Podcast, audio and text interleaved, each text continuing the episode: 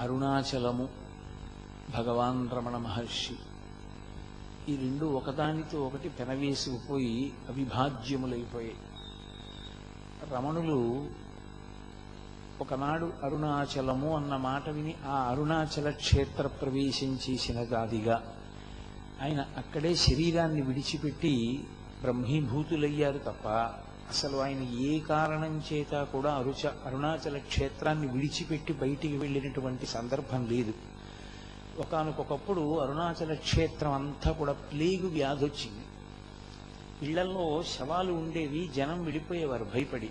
చిరుతపులు యథేచ్ఛగా ఊళ్ళో సంచరించి అవి ఆ శవాల్ని తీసుకెళ్ళి అరుణాచలం కొండ మీద పెట్టుకు తింటూ ఉండేవి. అంత భయంకరమైనటువంటి ప్లేగ్ వ్యాధి ప్రబలినప్పుడు వారు అరుణాచలాన్ని విడిచిపెట్టలేదు. ఒక సంవత్సరం అరుణాచలంలో ఇంతింత పెద్ద పెద్ద దోమలు బయలుదేరాయి. ఆ దోమల నుంచి రక్షించుకోవడం కోసం మూడు నుంచి నాలుగు పెద్ద పెద్ద ఉన్ని దుప్పట్లు కప్పుకునేవారు. అంత దుప్పటీలు కప్పుకుంటే తప్ప వాటి యొక్క తొండం శరీరానికి తగలకుండా ఉండేది కాదు. ఇంచుమించుగా ఒక రెండు అంగుళాల సూది శరీరంలోకి దింపేస్తే ఎలా ఎంత బాధ కలుగుతుందో ఆ దోమ తరిస్తే అంత బాధ కలిగేది. దాని వలన విపరీతమైనటువంటి అంటువ్యాధులు కూడా ప్రబలిపోయాయి. ఆ సమయంలో అందరూ అరుణాచల క్షేత్రాన్ని విడిచిపెట్టి వెళ్ళిపోయారు భయపడిపోయి. భగవాన్ రమణుల దగ్గరికి కూడా వచ్చి కొంతమంది అడిగారు ఇంత భయంకరంగా ఉంది మనం కొంతకాలం పాటు వెంకటాచలం వెళ్ళిపోదామని. వారు నోరు విప్పి మాట్లాడేవారు కాదు. కావ్యకంఠ గణపతి ముని కలిసిన తరువాతే వారు మాట్లాడడం ప్రారంభం చేశారు. ఆయన ఎప్పట్లాగే అలా అని ఊరుకున్నారు. ప్రతిదానికి అలాగే అనేవారు. ఆ మర్నాడు వాళ్ళు అన్ని మూటా ముల్లి కట్టుకుని వచ్చేశారు. వచ్చేసి భగవాన్ మనం బయలుదేరదామా? అన్నారు. అని అడిగారు ఎక్కడికి? అని అడిగారు. వెంకటాచలం వెళ్ళిపోదాం అన్నారు. ఎందుకు? అని అడిగారు. ఎందుకు అంటే నోటితో కాదు సౌజ్ఞే. అంటే ఇక్కడ పెద్ద పెద్ద దోమలు వచ్చేసాయి కదా అన్నారు. ఆయన ఏ దోమలే రానివ్వండి ప్లేగ్ వ్యాధే రానివ్వండి అంతే అరుణాచలంలోనే ఉండిపోవడం. విరూపాక్ష గుహలో అంతంత దోమలు కరుస్తున్నటువంటి రోజుల్లో కూడా అంత పెద్ద పెద్ద కంబళీలు కప్పుకుని ఆయన అలాగే ఉన్నారు తప్ప ఆయన మాత్రం అరుణాచలం క్షేత్రాన్ని విడిచిపెట్టి వెళ్ళలేదు. అటువంటి రమణ మహర్షి యొక్క పరమ ప్రధానమైన సందేశము ఒక్కటే. అది నేను మళ్ళీ మళ్ళీ నొక్కి చెప్తున్నాను. ఆయన ఎప్పుడు జీవితాంతం ఆయన చెప్పినటువంటి విశేషం ఒక్కటే మానవాళికి. నువ్వెవరో నువ్వు తెలుసుకో. సూర్య నాగమ్మ గారు తన లేఖల్లో ఒక మాట రాశారు. బ్రహ్మాస్త్ర ప్రయోగం చేశారు అంటుండేవారు. ఆయన దగ్గరికి వచ్చి మాట్లాడిన వాళ్ళు ఎక్కడైనా గతి తప్పి కొంచెం ఎక్కువ మాట్లాడడం మొదలు పెడితే వెంటనే ఆయన నువ్వెవరో నువ్వు తెలుసుకోవయ్యా అనేవారు. నువ్వెవరో నువ్వు తెలుసుకోవయ్యా అనేటప్పటికి అయిపోయినట్లే ఇంకా. అక్కడతో ఆ చర్చ పూర్తి అయిపోయినట్టే అది బ్రహ్మాస్త్రం. నువ్వెవరో నువ్వు తెలుసుకో అన్నప్పుడు ఆయన ప్రశ్న వేసి విడిచిపెట్టలేదు. గణపతి మునికి చెప్పారు ఇతరులకు చెప్పారు అనేక పర్యాయములు అనేక మందికి చెప్పారు. ఆ తెలుసుకోవడానికి మార్గం ఎలా ఉంటుంది అన్నదాన్ని కూడా ఆయన చెప్పారు.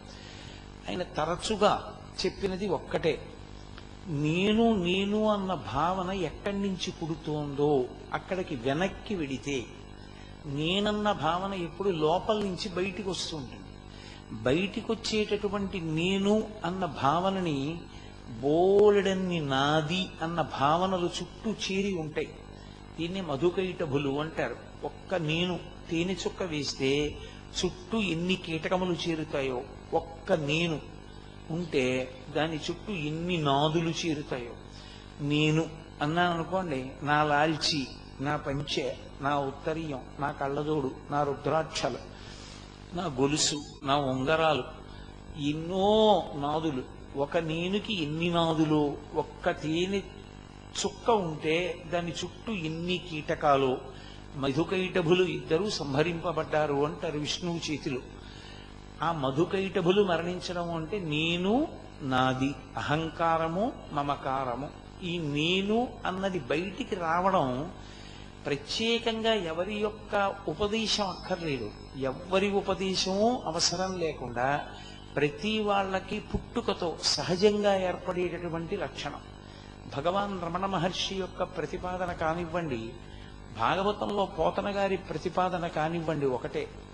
మాయకంతటికీ కారణం ఎక్కడుంటుంది అంటే ఆ నేను యొక్క విస్తారమునందు ఉంటుంది. ఎందుచేత అంటే మీరు కొంచెం జాగ్రత్తగా గమనించండి నేను అంటాను నాకు ఆకలి ఇస్తోందండి అంటాను. అమ్మయ్య నేను పడుకున్నానండి నేను కూర్చున్నానండి అంటాను. ఎదురుగుండా ఉన్న వ్యక్తి అదే అంటాడు నాకు ఆకలి ఇస్తోందండి నేను తిన్నానండి నేను నిద్రపోయానండి నేను బట్టలు కట్టుకున్నానండి అంటాడు. నాలో ఉన్నటువంటి నేనన్న భావన ఏదుందో అది ఏ ఒక్కరిలో ఉన్న నేనన్న భావనకి వేరు కాదు. అన్ని నేనులు ఒకటే. ఇప్పుడు నాకు ఆకలిస్తోంది అన్నప్పుడు నేను ఏ బాధ పొందుతానో నేను బాధపడుతున్న వాణ్ణి అని ఏ భావనతో అంటానో మీకు ఆకలేసినప్పుడు మీరు కూడా అదే అన్నారు కానీ మాయా అన్న మాట యొక్క విస్తరణ ఎక్కడుంటుందంటే ఇక్కడ నేనంటాను. అందులోని నేనుని నువ్వు అంటాను ఇక్కడ నేను నేను అక్కడ నేను నేనను నువ్వు ఇక్కడి నేను అక్కడికి వెళ్ళేటప్పటికి నువ్వు అవడంలో మాయ వస్తుంది. మాయ అంతా దేని వల్ల కమ్ముతుంది? పునర్జన్మలన్నీ దేని వల్ల కలుగుతాయంటే ఇక్కడి నేను అక్కడి నేను కాదు దీని మధ్యలో ఎన్ని సముద్రాలైనా పట్టేస్తాయి. ఎందుచేత? స్వార్థము అన్న మాటకంతటికీ కారణం ఎక్కడి నుంచి వస్తుందంటే ఈ నేను ఆ నేను ఒకటి కాదు. ఈ నేను వేరు ఆ నేను వేరు. ఇది నేను అది నువ్వు. అనేసరికి నేను బాగుండాలి. నువ్వేమైపోయినా పర్వాలేదు. నువ్వు సర్దుకోవాలి. నేను సర్దుకోక్కర్లేదు నేను పెద్దవాణ్ణి. నువ్వు చిన్నవాడివి. నేను చదువుకున్నవాణ్ణి. నువ్వు చదువుకోని వాడివి నీ తెలుసున్నవాణ్ణి నువ్వు తెలియని వాడివి నేను పెద్దవాణ్ణి ముందు తినాలి. నువ్వు చిన్నవాడివి. వెనక తినాలి. ఒక్క నేను నువ్వయిందనుకోండి మధ్యలోకి ఎంత మాయైనా చేరుతుంది. ఎంత అహంకారమో ఎంత మమకారమో ఎంత పోలికో ఎంత స్వార్థమో ఇన్ని చేరిపోతాయి. శ్రీ వేదాంతంలో ఒక కథ చెప్తారు. నేను నువ్వైతే ఎంతవరకు వెళ్ళిపోతుంది అంటే వెనకటికి ఒక ఆయన ఒక నది ఒడ్డున ఇల్లు కట్టుకుని అందులో ఉన్నాడు. ఆయన భార్య ఇద్దరు బిడ్డలు. అకస్మాత్తుగా రాత్రి నదికి వరదొచ్చింది. వరదొచ్చి ఇల్లు కొట్టుకుపోతోంది. చూశాడు. నలుగురు ఏదో చెట్టు పట్టుకున్నారు. ఆ ఇల్లు కొట్టుకుపోతోంది. ముందు అయ్యో అయ్యో ఇల్లు పోతోంది ఇల్లు పోతోంది అన్నారు నలుగురు. పోతే పోయింది కానీ నలుగురం బతికాం అంతే చాలన్నారు. వరద ఇంకా ఎక్కువైపోయింది చెట్టు పడిపోయేటట్టుంది. ఆయన భార్యని ఒకవైపు పట్టుకుని బిడ్డలిద్దరిని ఓవైపు పట్టుకుని నదిలో తేలుతూ ఈత్తున్నాడు జాగ్రత్తగా. ఇక ఈదలేకపోయాడు. ముందు చిన్న కొడుకును వదిలేశాడు.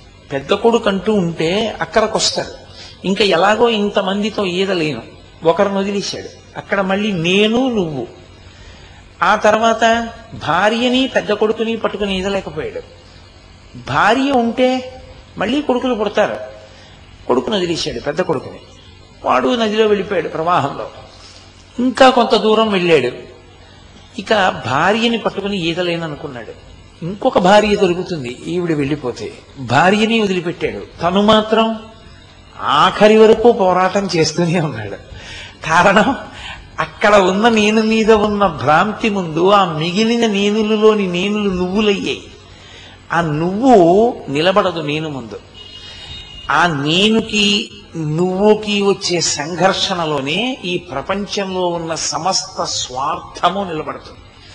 యోగి అన్న మాటకు అర్థం ఏంటంటే నేనుకి యథార్థమైన అర్థము తెలిసిపోయిన నాడు నేను నువ్వు ఉండదు. ఉన్నది ఒక్కటే ఉంటుంది. ఈ నేనే ఆ నేను.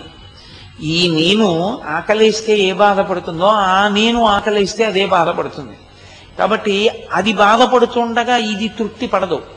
కాబట్టి తింటే నేనంతా తినాలి. అందుకని అందరూ తినాలని కోరుకుంటాడు. ఈ నేను నువ్వు అనేటటువంటి రెండు మాటలలోనే అసలు తెలుసుకోవడం అనేటటువంటి సమస్త ప్రజ్ఞ నిలబడిపోయింది. ఈ నేను యొక్క యథార్థ స్వరూపం తెలిసిందనుకోండి అంతే మారిపోతుంది. నేను మీతో ఒక్క మాట చెప్తాను కొంచెం పట్టుకునే ప్రయత్నం చేయండి నేను అన్నప్పుడు సాధారణంగా ఎవరమైనా దేన్ని చూపిస్తామంటే దీన్ని చూపిస్తాం శరీరాన్ని. చూపించి ఇది నేనంటాం. ఇది నేనన్నప్పుడు ఉండేటటువంటి మొట్టమొదటి లక్షణం ఏముంటుందంటే ఇది ఉండాలి అని ఉంటుంది. అస్థి అంటే ఇది ఉండాలి ఎప్పుడూ ఉండాలి. ఎప్పుడూ ఉండాలంటే సత్యం ఏమిటి? ఇది ఉండదు. మరి ఏది ఉంటుంది? దీన్ని తొడుక్కున్నది ఉంటుంది. దీన్ని తొడుక్కున్నది ఏది? ఆత్మ.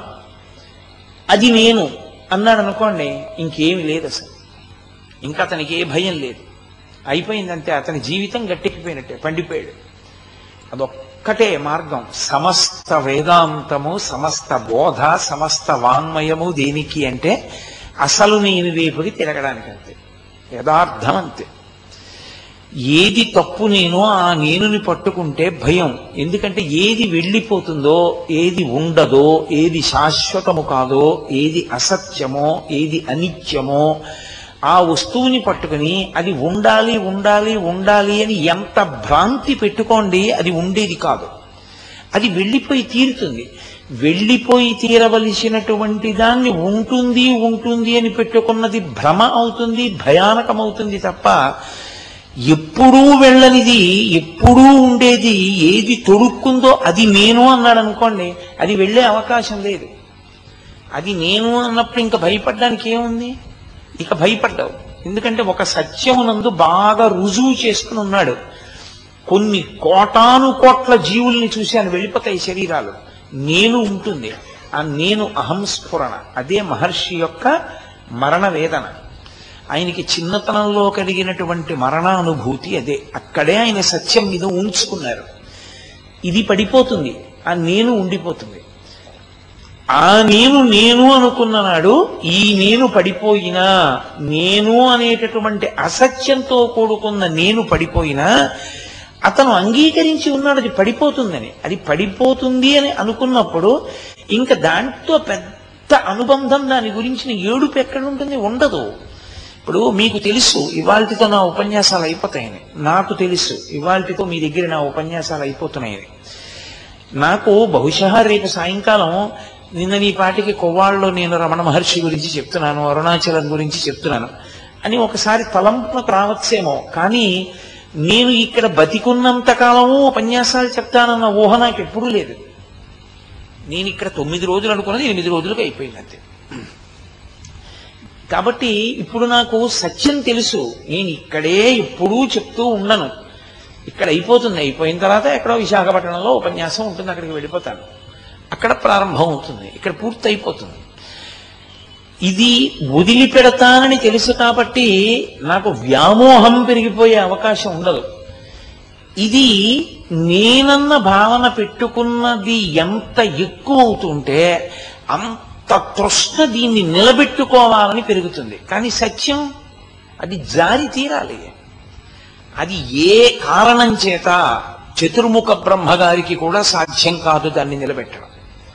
ఎందుచేత అంటే ఆయన సృష్టికర్త ఆయన దీన్ని సృజించాడు పంచభూతములతో. పంచభూతములతో దీన్ని సృజించిన తర్వాత ఆయన గురించి తపస్సు చేసి ఆయన ప్రత్యక్షమైతే ఇది పడిపోకుండా దీన్ని ఉంచు అని అడిగారు చాలా మంది అది సాధ్యం కాదు అని చెప్పాడు అది కుదరదు. ఎందుకు కుదరదు అని అడిగారు. అది సృష్టి ధర్మము. దాన్ని దాటడం నా వల్ల కాదన్నాడు. అదంతే. జాతస్య హిద్రువో మృత్యు. ధ్రువం జన్మమృతస్య చ. పుట్టినది పడిపోతుంది పడిపోయినది పుడుతుంది. ఇది పడిపోతుంది లోపల ఉన్న ఆత్మ వేరొక దాన్ని తొడుక్కుంటుంది మళ్ళీ సుఖదుఖములను అనుభవించడానికి. ఈ లాల్చి ఈ సాయంకాలం నేను వేసుకున్నాను.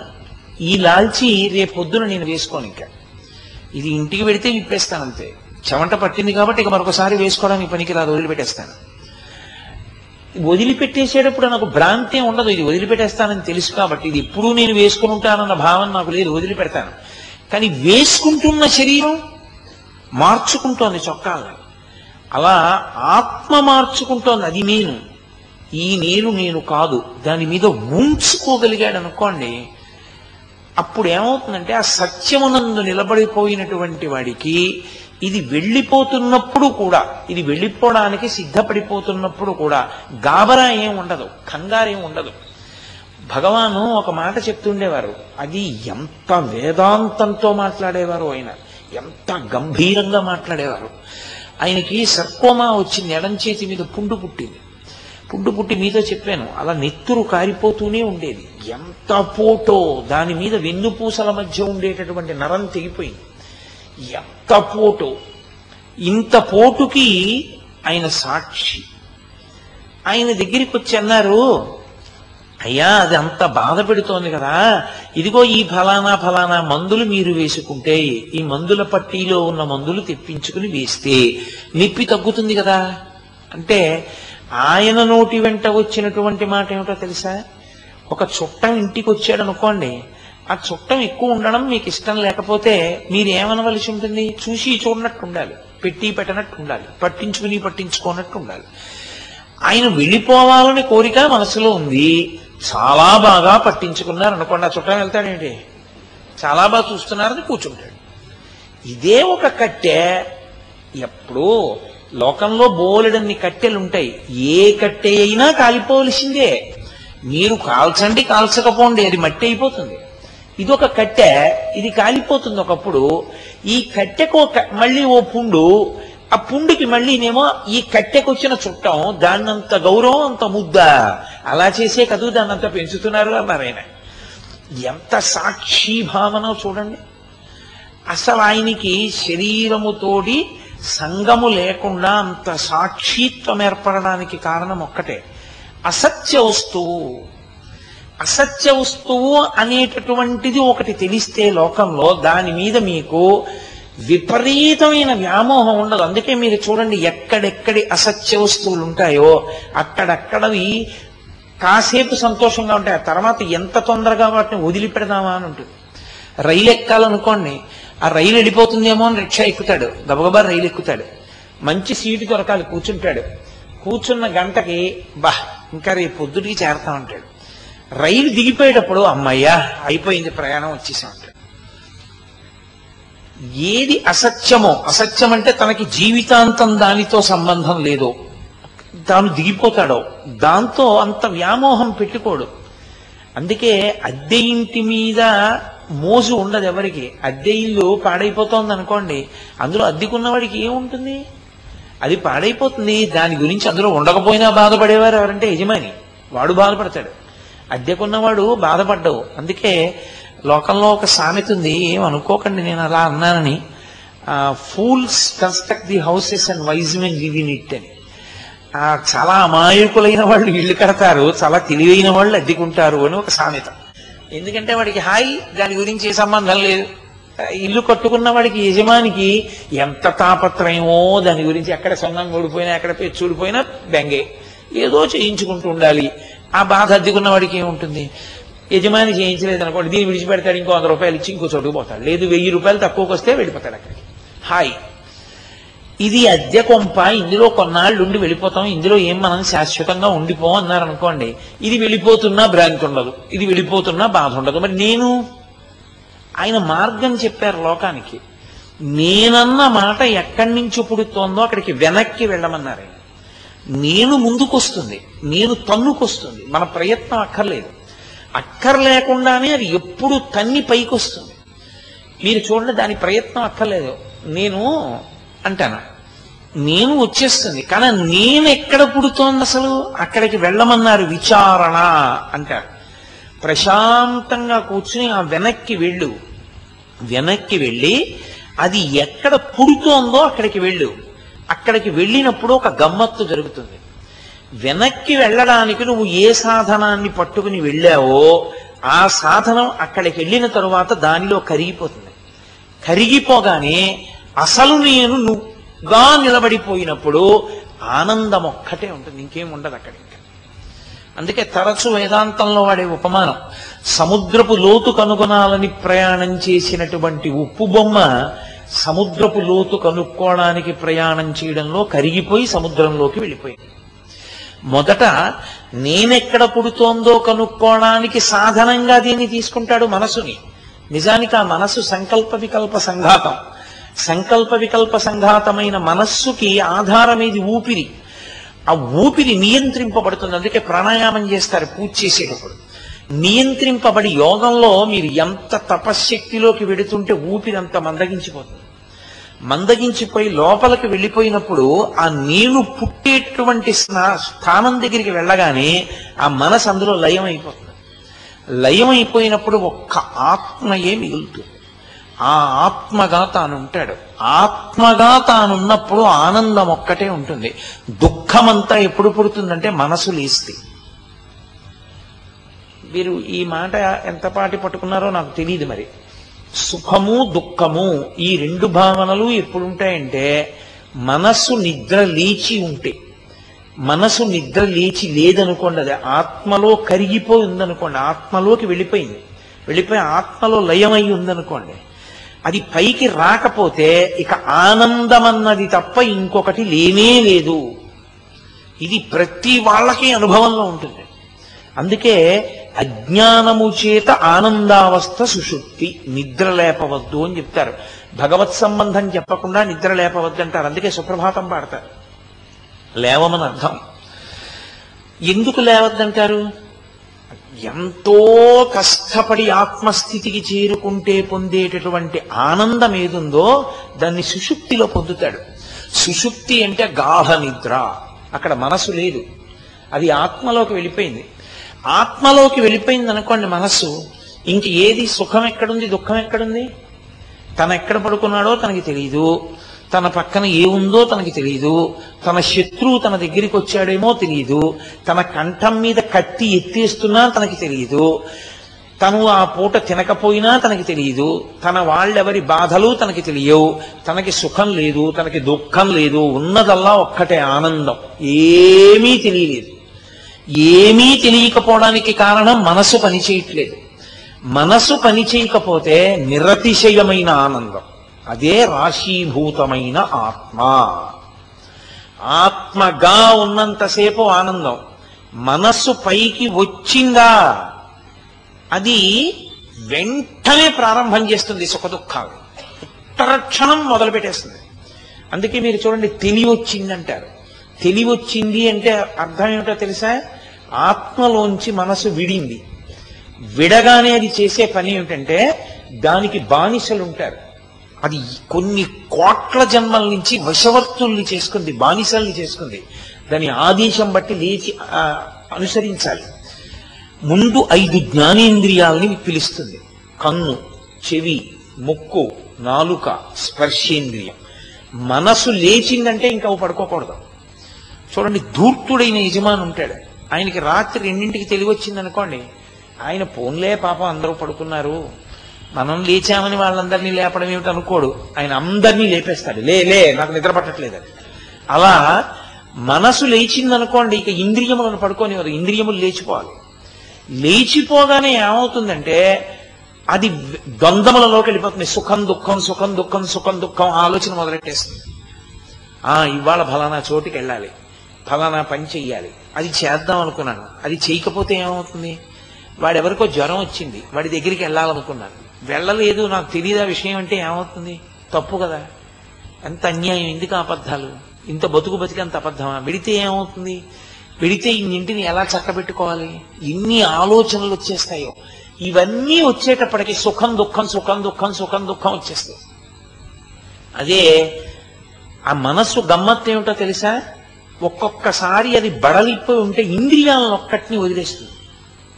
అంటే కంటిని చెవిని ముక్కుని నాలుకని కర్మేంద్రియాలని వదిలిపెట్టేస్తుంది. వదిలిపెట్టేస్తే ఇవి ఇవి పడుకుంటాయి. మనస్సు తెగిపోయింది అనుకోండి కవాటం ఇక వీటికి ఏమైనా బాధ ఉన్నా అవి తెలుసుకునే రక్షణ ఉండదు ఇక సుఖ దుఃఖాలు ఉండవు. మనసే మధ్యలో కవాటం కింద ఉంటుంది. అది యథార్థంగా చెప్పాలి అంటే మీకు అది మోటార్ లాంటిది. చూడండి కింద విద్యుత్ ఉంటుంది మోటార్ ఉంటుంది పైన గ్రైండర్ ఉంటుంది. ఈ మోటార్ తిరిగితేనే గ్రైండ్ చేస్తుంది పైన ఉన్నది ఇంద్రియములు గ్రైండర్ లాంటివి. మోటార్ లాంటిది మనస్సు విద్యుత్ లాంటిది ఆత్మ. విద్యుత్ కనపడదు కానీ దాన్ని ఆధారం చేసుకునే మోటార్ తిరుగుతుంది. మోటార్ తిరిగాక ఇంకా గ్రైండర్ తిరగకుండా ఉండదు బ్లేడ్లు తిరగకుండా ఉండవు. అవి తిరగడం మొదలెట్టాయంటే వేళ్ళు కాని పప్పు కాని మొక్కలు కాని ఏం పోసినా మొక్కలైపోతాయి. ఆ విద్యుత్ ఉంది. పైన బ్లేడ్లు ఉన్నాయి. మోటార్ పనిచేయట్లేదు. తిరుగుతాయా?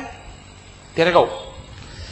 మనసు ఊరుకుందో మనసు నిద్రాణం అయిపోయిందో అంతే. సుఖస్వరూపం. ఏ కదలిక ఉండదు. అందుకే అసలు సమస్త శాస్త్రముల ప్రయోజనం ఏమిటంటే ఆ మనసుకి సత్వగుణాన్ని ఇవ్వడం. అసలు ముందది లొంగాలి. అది ఎందుకు లొంగదీయడం ప్రారంభం చెయ్యాలంటే గుర్రం ఉంటుంది. గుర్రం అంత గబుక్కుని రౌతుని ఎక్కించుకోదు.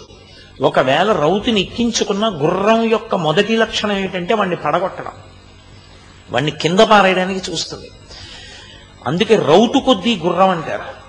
ఎంత గొప్ప గుర్రాన్ని కూడా తన ఆజ్ఞను అనుసరించి పరిగెత్తేలా చేస్తాడు. లేకపోతే అదేం చేస్తుందంటే తన మీద కూర్చోలేక పడిపోయేటట్టు చేస్తుంది. కోట్ల జన్మలుగా మనం ఎంత స్వేచ్ఛ మనసుకి ఇచ్చామంటే మనసు చెప్పింది మనం చేయడమే కానీ బుద్ధి మనసుని ప్రశ్న వేయదు. ఎందుకు అలా చెప్తావు అస్తమానం? అని అడగదు. భగవాన్ బోధ అంతా ఇదే. ఆయన దగ్గరికి వచ్చిన వాళ్ళతో ఆయన ఎప్పుడూ ఇదే మాట్లాడుతుండేవారు.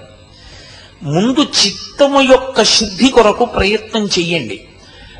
మనసుని లొంగదీసుకునేటటువంటి ప్రయత్నం చెయ్యడానికి రెండు ఉండాలి ఒకటి మితాహారము రెండు మితమైనటువంటి విహారము ఈ రెండు ఉంటే మనసు లొంగుతుంది. ఆహారములో ఆరవ వంతు మనసు అవుతుంది మనసు ఏర్పడడానికి కొత్తగా ఏముండదు. మనం ఏ ఏ ఆహారం తీసుకున్నామో అందులో ఆరో వంతే మనస్సు అవుతుంది. అందుకే ఆహారం తీసుకునేటప్పుడు మీరు ఏ భావనతో ఉన్నారో మనసు అలా ఏర్పడుతుంది. అందుకే మీరు చూడండి ఐదో నెల దాటిపోయిన తర్వాత గర్భిణీ స్త్రీ ఆమె కడుపులో ఉన్న పిల్లలు తరచుగా ఎవరి మాటలు వింటూ ఉంటారో వాళ్ళని తొందరగా గుర్తుపడతారు వాళ్ళు బయటికి వచ్చి అమ్మమ్మ తాత మేనమామ పిల్లలకి బాగా తెలియడానికి కారణం ఏమిటో తెలుసా? పురిటికి పుట్టింటికి వస్తుంది. అస్తమానం తాతగారి మాట వినపడుతుంది. అస్తమానం అమ్మమ్మ మాట వినపడుతుంది. మామ మాట వినపడుతుంది. అందుకే వాళ్ళు తొందరగా ముందు అమ్మమ్మని తాతని మామని గుర్తుపట్టేస్తారు. లోపల ఉండి వింటూ ఉంటారు వాళ్ళకి వినపడుతూ ఉంటాయి ఆ మాటలు. అలా మనసుని లొంగ తీసుకోవాలంటే మితమైనటువంటి ఆహారము సాత్వికమైన ఆహారము దైవర్పిత ఆహారము ప్రసాదమై సాత్వికమైనటువంటి ఆహారము శరీరానికి ఇచ్చి అది లోపలికి తీసుకునేటప్పుడు భగవద్గుణ సహితమై ఇచ్చారనుకోండి.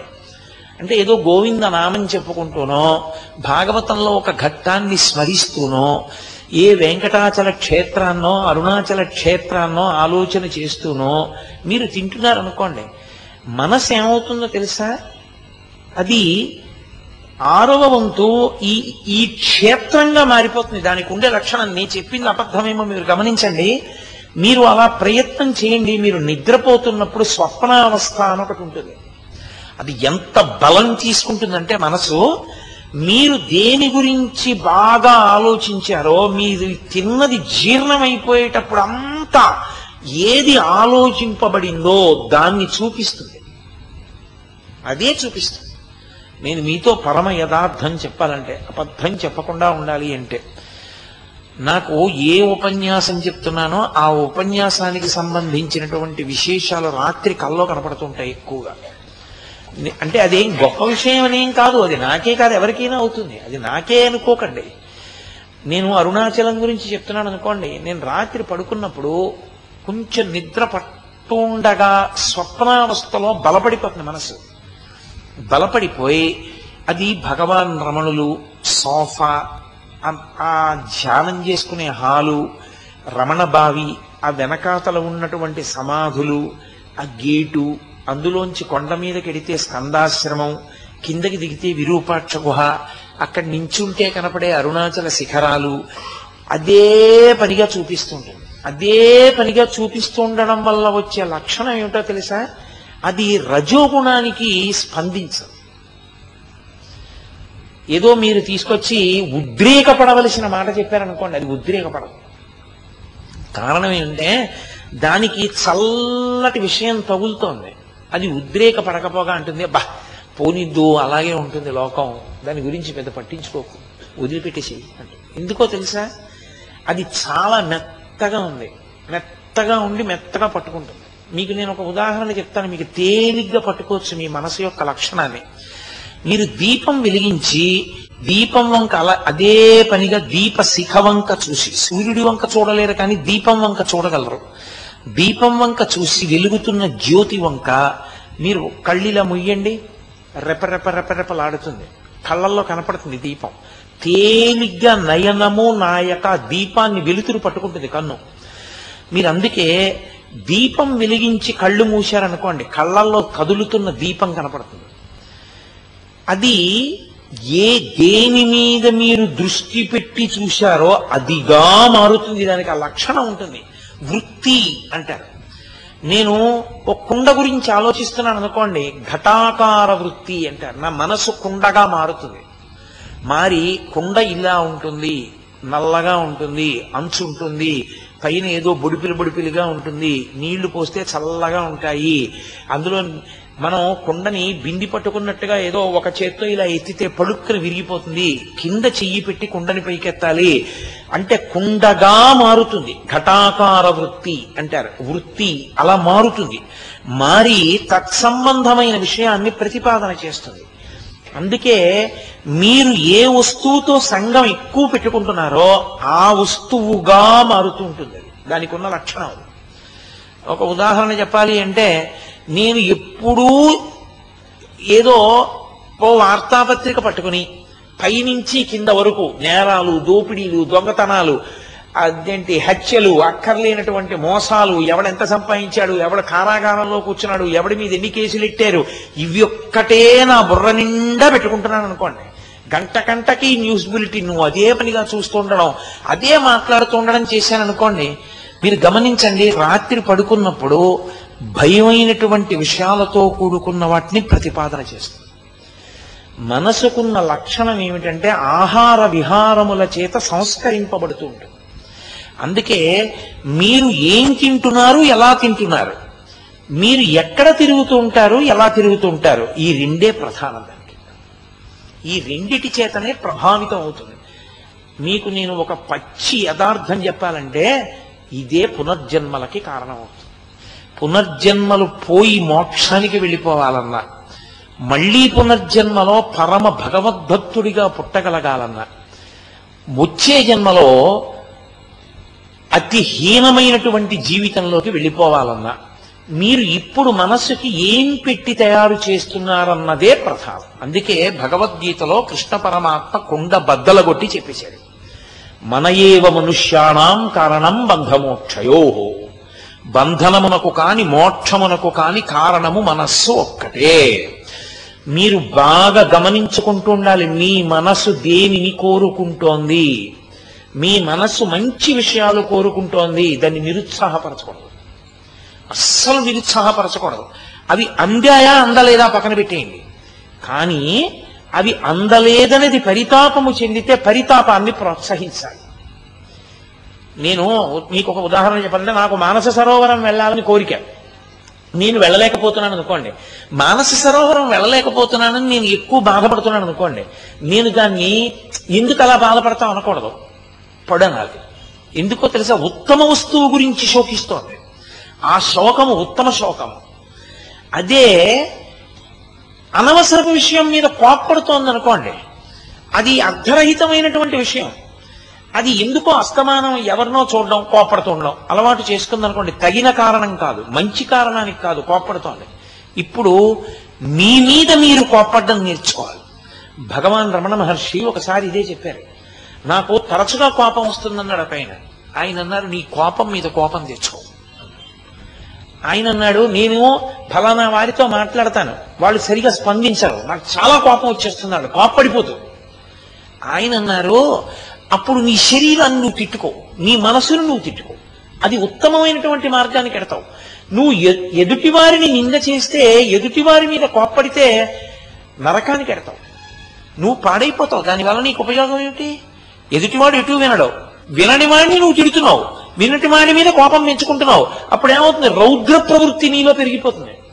అప్పుడు నీ కక్ష వాడి మీద వెళ్ళిపోతుంది. కక్షతో తూగుతూ ఉంటుంది మనస్సు. తూలిపోతూ ఉంటుంది. అందుకే చూడండి భగవద్భక్తిలో ఉందనుకోండి వెనక్కి వెళ్ళిపోతుంది. సాత్వికంలోకి వెళ్ళిపోతుంది. మీకు ఇది బాగా ఎక్కడ కనపడుతుందో తెలుసా? సనాతన ధర్మమునందుండేటటువంటి అద్భుతం అదే మీరు గమనించండి మీరేమీ చెయ్యక్కర్లేదు. ఒక డోలక్ పట్టుకుని మృదంగం పట్టుకుని పది మంది కూర్చుని జై జయశంకర హర హర శంకర జై జయశంకర హరహర శంకర అని తప్పట్లు కొడుతూ ఓ గంట సేపు భజన చేశారనుకోండి. మీరు వెళ్ళిపోయారనుకోండి ఇంటికి. అది జై జయశంకర హరహర శంకర జై జయశంకర హరహర శంకర అంటుంది. మీరు గోదావరి గట్టుంది గట్టు మీద చెట్టుంది అని పాడారనుకోండి. అది మీరు పాడమనకపోయినా గోదావరి గట్టుంది గట్టు మీద చెట్టుంది అంటారు గోదావరి మీద గట్టు గట్టు మీద చెట్టు నిన్ను రక్షిస్తాయా? హరహర శంకర జయ శంకర నిన్ను రక్షిస్తాయి. అందుకని విహారము. ఆహార విహారములు ఏ ఉంటాయో ఆ వాటి గురించి ముందు నువ్వు విచారణ చేసుకోవడం నీ మనసుని జాగ్రత్త పెట్టుకోవడం దాన్ని పరిశీలిస్తూ ఉండడం. అది ఏ అడుగుతోంది గమనిస్తూ ఉండాలి ఎప్పుడు. అందుకే వేదాంత శాస్త్రమునందు మనసు పసిపిల్ల. బుద్ధి కన్న తల్లి. మనసుకి అక్కర్లేని విషయం ఉండదు. అసలు దానికి ఇది అడగచ్చా ఇది అడగకూడదా అన్న యుక్తాయుక్త విచక్షణ ఉండదండి. నన్ను నమ్మండి మీరు. అది అసలు అలా ఏం ఉండదు దానికి. అలా తప్పు కదా అలా అడగచ్చా అని ఉండదు. అది ఎంత అసహ్యకరమైన విషయాన్నైనా ప్రతిపాదన చేసేస్తుంది. అది చెయ్యి అంటుంది. అలా ఊహిస్తుంది. అటువంటి ప్రతిపాదనలు తీసుకొస్తుంది. మీరు బుద్ధి చేత ఇలా వేలు చూపించారనుకోండి పసిపిల్లలు చూడండి. ప్లగ్గుల్లో వేళ్ళు ఎడతారు. అమ్మ నా కొడుకు కదా అని చూడదు. పట్టుకుని రెండు లెంపకాయలు కొట్టి చేతి మీద కొడుతుంది. అందులో వేలు పెట్టా అంటుంది. వాడు అమ్మ చూ చూడకుండా వేలెక్కడానికి చూస్తాడు. తర్వాత తర్వాత ఏమవుతాడంటే దెబ్బలు గుర్తొస్తాయి. అమ్మో దాని జోలుకొద్దని మానేస్తాడు. బుద్ధి మనసుని హెచ్చరించడం మొదలెట్టింది అనుకోండి అది ప్రతిపాదనలు చేయడం తగ్గించేస్తుంది. తర్వాత మీరు దానికి ప్రీతిని దేని మీద కల్పించాలో దాని మీద కల్పించారనుకోండి. రామాయణం మీద ప్రీతి పెంచేసుకుంది అనుకోండి ఎక్కడో అక్కడ ప్రీతి ఉండాలండి. ఉండకుండా ఒక్కసారి ప్రీతికి అప్రీతికి అతీతంగా రమణ మహర్షిలా అయిపోవడం అందరికీ ఏకకాలమునందు సాధ్యము కాదు. అలా అయిపోతే లోకంలో అందరూ మోక్షానికి వెళ్ళిపోతారు. అది సాధ్యం కాదు. ఎంతో సాధనతో వెళ్ళాలి. అందుకని మొదటి మెట్టులో పరిశీలన ఎక్కడ అంటే ఏది అడుగుతోంది? రామాయణం చదువుకుందామని అడుగుతోందా? ప్రశాంతంగా కూర్చుందామని అడుగుతోందా? కాసి ఇంకో ఇంకా కాసేపు జపం చేసుకుందామని అడుగుతోందా? మంచి విషయం ఏమైనా చూద్దామని అడుగుతోందా? ఏదైనా పెద్ద దేవాలయంలోకి వెళ్ళి ప్రశాంతంగా అలా కూర్చుని అలా భగవన్మూర్తుల్ని సాయంకాలం వినపడేటటువంటి పాటల్ని అలా వింటూ అసుర సంధ్య వేళలో మోగుతున్నటువంటి ఆ ధ్వజస్తంభపు చిరుగంటల చప్పుళ్ళు వింటూ ఓ గంట దేవాలయంలో కాసేపు అలా కూర్చుందామనేమనే అనిపిస్తోందా దానికి? అది అడిగిందనుకోండి మీరు దాన్ని ప్రోత్సహించాలి. పిల్లాడమ్మా అమ్మ నేను టీ కాచి అమ్మ ఒక్క గంట చదువుకుంటానమ్మా అంటే అమ్మ టీ కాచి ఇచ్చినట్టు. అమ్మ నాకు నిద్ర పట్టేస్తుంది కొంచెం లేపే. అమ్మ లేపిన తర్వాత నేను గబుక్కుని పడుకుండిపోతాను దగ్గరుండి కొంచెం సన్నీళ్ళతో మొహం కడిగించవా? అని అడిగితే సంతోషించి కడిగించిన అమ్మలా టీ పెట్టి ఇచ్చిన అమ్మలా అది ఏ చిన్న మంచి విషయం అడిగినా మీరు ఆ వెరీ గుడ్ చెయ్యి అని వెనక దల్లుగా నిలబడితే అది దాని మీద ఊంచుకుంటుంది వెల్లిగా. ఊంచుకుని అందులో నిలబడుతుంది. నిలబడిందనుకోండి విహారం అలవాటు చేసుకుంటుంది. అప్పుడు దానికి ఏమవుతుందంటే అది ఎప్పుడు దాన్ని చూసి సంతోషపడడం అలవాటు చేసుకుంటుంది. దానికి రంజకత్వం అంటారు. రంజకత్వం అందులోంచి వస్తుంది. ఇప్పుడు అది ప్రమాదరహితమైనది. ఈ మనసే వెళ్ళిపోయేటప్పుడు కూడా ఏం చేస్తుందంటే శరీరంలోంచి ఉద్గమిస్తుంది ప్రాణోత్క్రమణంలో. బయటికి వెళ్ళిపోతూ పంచేంద్రియాల్ని కూడబెట్టేసుకుని బయటికి వెళ్ళిపోతుంది. వెళ్ళిపోయేటప్పుడు ఎప్పుడూ ఏదలవాటో దాన్నే స్మరిస్తూ వెళ్ళిపోతుంది. వెళ్ళిపోయినప్పుడు మంచిని ఆలోచిస్తూ భగవంతుడి గురించి శ్రీరామాయణం గురించి రమణ మహర్షి గురించి అరుణాచలం గురించి ఆలోచిస్తూ వెళ్ళిపోయింది అనుకోండి వెళ్ళిపోగానే ఉత్తర జన్మలలో భగవంతుడికి దగ్గరైపోవడానికి వీలైన జన్మలోకి వెడుతుంది రజోగుణ సంబంధం పెట్టుకుంది అనుకోండి దూరమైపోయేటటువంటి కొన్ని కోట్ల జన్మలు దూరం అవడానికి వీలుగా కిందకెడుతుంది అందుకే అసలు నిజానికి చెయ్యవలసిన పనంతా దేని కొరకు? చిత్తశుద్ధి కొరకు. భగవాన్ దీని గురించే ఎన్ని పర్యాయములు మాట్లాడారు. నేను ఇవాళ ఉపన్యాసాన్ని పూర్తి చేస్తున్నాను కాబట్టి ఆయన ప్రధానమైన హెచ్చరిక దేన్ని చేస్తూ మాట్లాడారో దేని మీద సాధన ఉంచుకోమని మాట్లాడారో దాని గురించే నేను మీతో మాట్లాడుతాను. ఆయన దగ్గరికి ఒక గృహిణి ఒక స్త్రీ వచ్చి అడిగింది ఒకప్పుడు శాంతికి ఏం చెయ్యాలి? అని అడిగింది. ఆయన మాటలు చాలా తమాషాగా ఉండేవి. ఎక్కువసేపు మాట్లాడరు ఒక్క మాటే అంటారు. దానికి ప్రయత్నము లేదు అన్నారు. ఆవిడంది తెల్లబోయి మరి ప్రయత్నం లేకుండా శాంతి ఎలా వస్తుంది? అని అడిగింది. ప్రయత్నము చేత నువ్వు తెచ్చుకుంటున్నది అశాంతి. నువ్వు ఏమీ చేయకపోతే ఉన్నది శాంతి. ఉన్నది శాంతే. ఉన్నది నువ్వు హాయిగా ఉన్నావు. ఉన్నది ఆత్మయే. నువ్వే తెచ్చుకుంటున్నావు ఊళ్ళో విషయాలన్నీ. తెచ్చుకుని అశాంతికి లోనవుతుంది. నువ్వు నువ్వుగా నువ్వెవరో తెలుసుకుని నువ్వు ఉంటే నువ్వు శాంతిగా ఉంటావు. ఆవిడంది దానికే నేను ఏ సాధన చెయ్యాలి? అని అడిగింది. వాసన గెలు అన్నారు. నేను గృహస్థుని కదా గృహిణిని కదా ఎలా? అంది. ఆంతరము చేత అన్నారు. గంట మోగింది భోజనానికి వెళ్ళిపోయారు. నిజం చెప్పాలంటే ఆయన చెప్పిన ఆ నాలుగు మాటల్ని స్వీకరించామనుకోండి జీవితంలో చాలు జన్మ కడతేరిపోతుంది. ఆంతరము చేత అన్నారు ఆయన. గృహస్థుకి బాహ్యము నుండి ఎలా విడిచిపెడతాడు? భార్యని విడిచిపెట్టేస్తాడా? పిల్లల్ని విడిచిపెట్టేస్తాడా? అలా విడిచిపెట్టకూడదు చాలా తప్పది. భార్యతో ఉండాలి పిల్లలతో ఉండాలి సంసారంలో ఉండాలి కానీ ఆంతరమనందు విచారణ చేస్తూ ఉండాలి. బాగుందయా ఈ అనుబంధములన్నీ ఉన్నాయి? ఎంతకాలం ఉంటాయి ఇవన్నీ? మా నాన్నగారు మా మా అందరి మీద నా మీద మా తమ్ముడి మీద మా అక్క మీద మా చెల్లెల మీద ఎంతో ప్రేమతో ఉండేవారు. మేము మా నాన్నగారి మీద ఎంతో ప్రేమతో ఉండేవాళ్ళం. ఒక రోజున మా నాన్నగారి శరీరంలోంచి ప్రాణములు ఉద్గమించాయి బయటికి వెళ్ళిపోయాయి. ఆ తర్వాత వెళ్ళి మేము నాన్నగారండి నాన్నగారండి నాన్నగారండి అని ఎంత పిలిచినా పలికిందా? ఇక పలకలేదు. ఒక్కసారి ఊపిరి బయటికి వెళ్ళే వరకే ఇవి. ఊపిరి వెళ్ళిపోయాక? ఇక లేదు. ఊపిరి వెళ్ళిపోయాక కూడా అనుబంధం? ఈశ్వరుడితో కనుక దానికి ఎక్కువ విలువి దీనికి విలువ తగ్గించుకుంటూ వెళ్ళు. నువ్వు ఇక పెట్టె సర్దేసేయడం ప్రారంభమైపోతోందన్న దగ్గర నుంచి ఇక దానివైపు ఎక్కువ ఒరిగిపో దీనివైపు తగ్గించేసుకో. అదే లోపల ఆంతరముగా వాసనలు తగ్గించుకో. అన్నిటిలో కలగజేసుకోకు. వాళ్ళకి తెలుసు. అందుకే శాస్త్రం కూడా అంత గమ్మత్తుగా విధించింది. నేనున్నాను అనుకోండి నా కొడుకు పుట్టాడు నామకరణం చేశాను బాలసార చేశాను ఏదో వాడికి ఉపనయనం చేశాను మంత్రోపదేశం చేశాను చదివించాను వాడు వృద్ధిలోకి వచ్చాడు రేపు వాడికి పెళ్ళి చేస్తాను. తర్వాత ఏం చేస్తాను? నేనేమీ చేయను. ఎందుకని? వాడికి ఓ కొడుకు పుట్టాడు అనుకోండి ఎవరు కూర్చుంటారు పేట్ల మీద? వాడు వాడి భార్య కూర్చుంటారు వాడికి అక్షరాభ్యాసం చేస్తే వాడు కూర్చుంటాడు. వాడికి పెళ్ళి చేస్తే వాడు కూర్చుంటాడు స్నాతకానికి. ఉపనయనం చేస్తే వాడు కూర్చుంటాడు బ్రహ్మోపదేశానికి. నేనేం చేస్తాను? అక్షతలు ఇస్తాను పెద్దవాడిని. అంటే శాస్త్రంలో హెచ్చరిక ఏమిటి? నువ్వు కూర్చుని చెయ్యవలసింది అయిపోయిందా? అయిపోయింది. అయిపోయిందని ఎందుకు చెప్పారు ఇంకా? పెద్దవాడివి కదా నువ్వే చెయ్యని చెప్పలేదు. పిల్లాడు చేసుకుంటాడని చెప్పారు. ఎందుకని? నువ్వే చెప్పులు ఇప్పేసావో ఆ చెప్పుల్లోకి కొడుకు కాలు పెట్టేశాడు.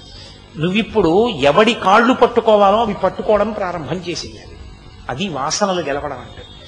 కాక ఎప్పుడు ఇటే ఒరిగి ఉంటానంటే?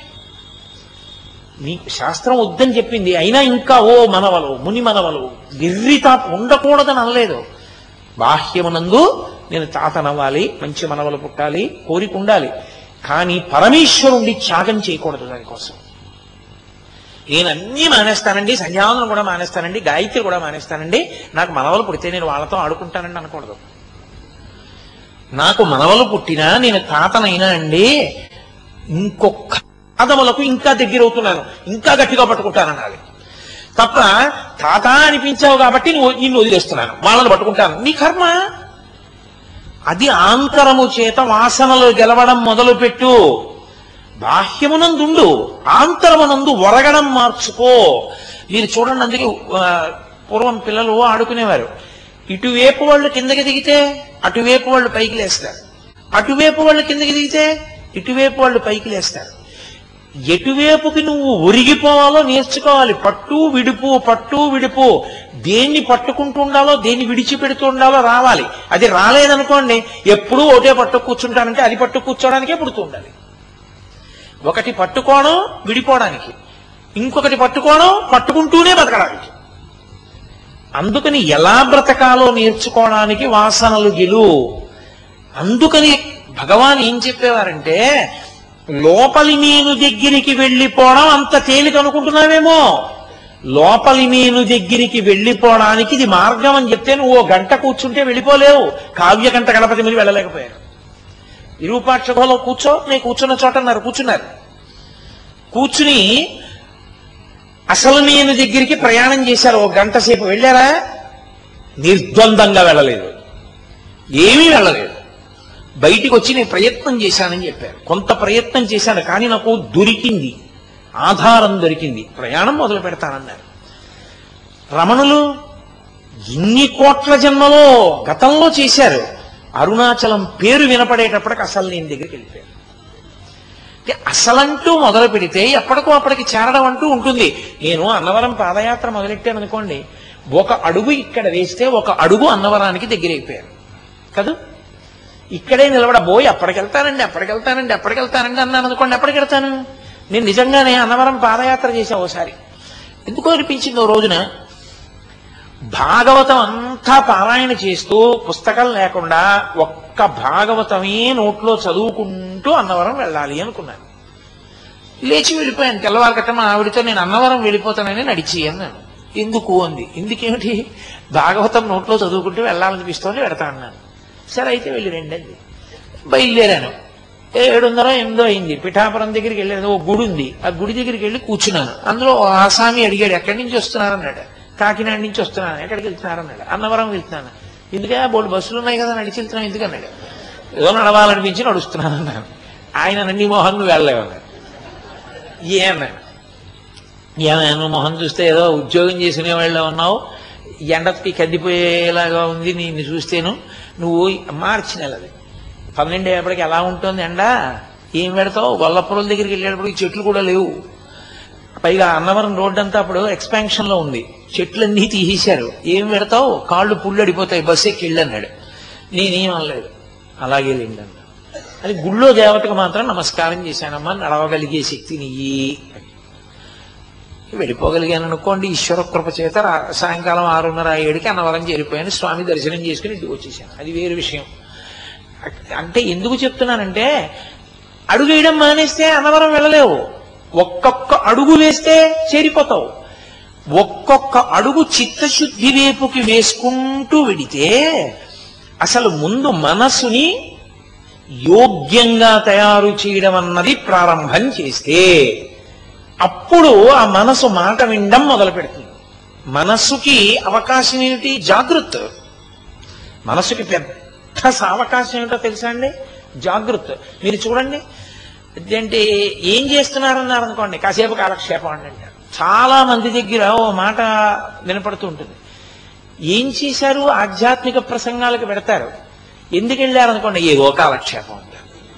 కాలక్షేపానికి అవి పనికొచ్చేవి కావు కాలక్షేపం కోసం కాదు అది వెళ్ళేది.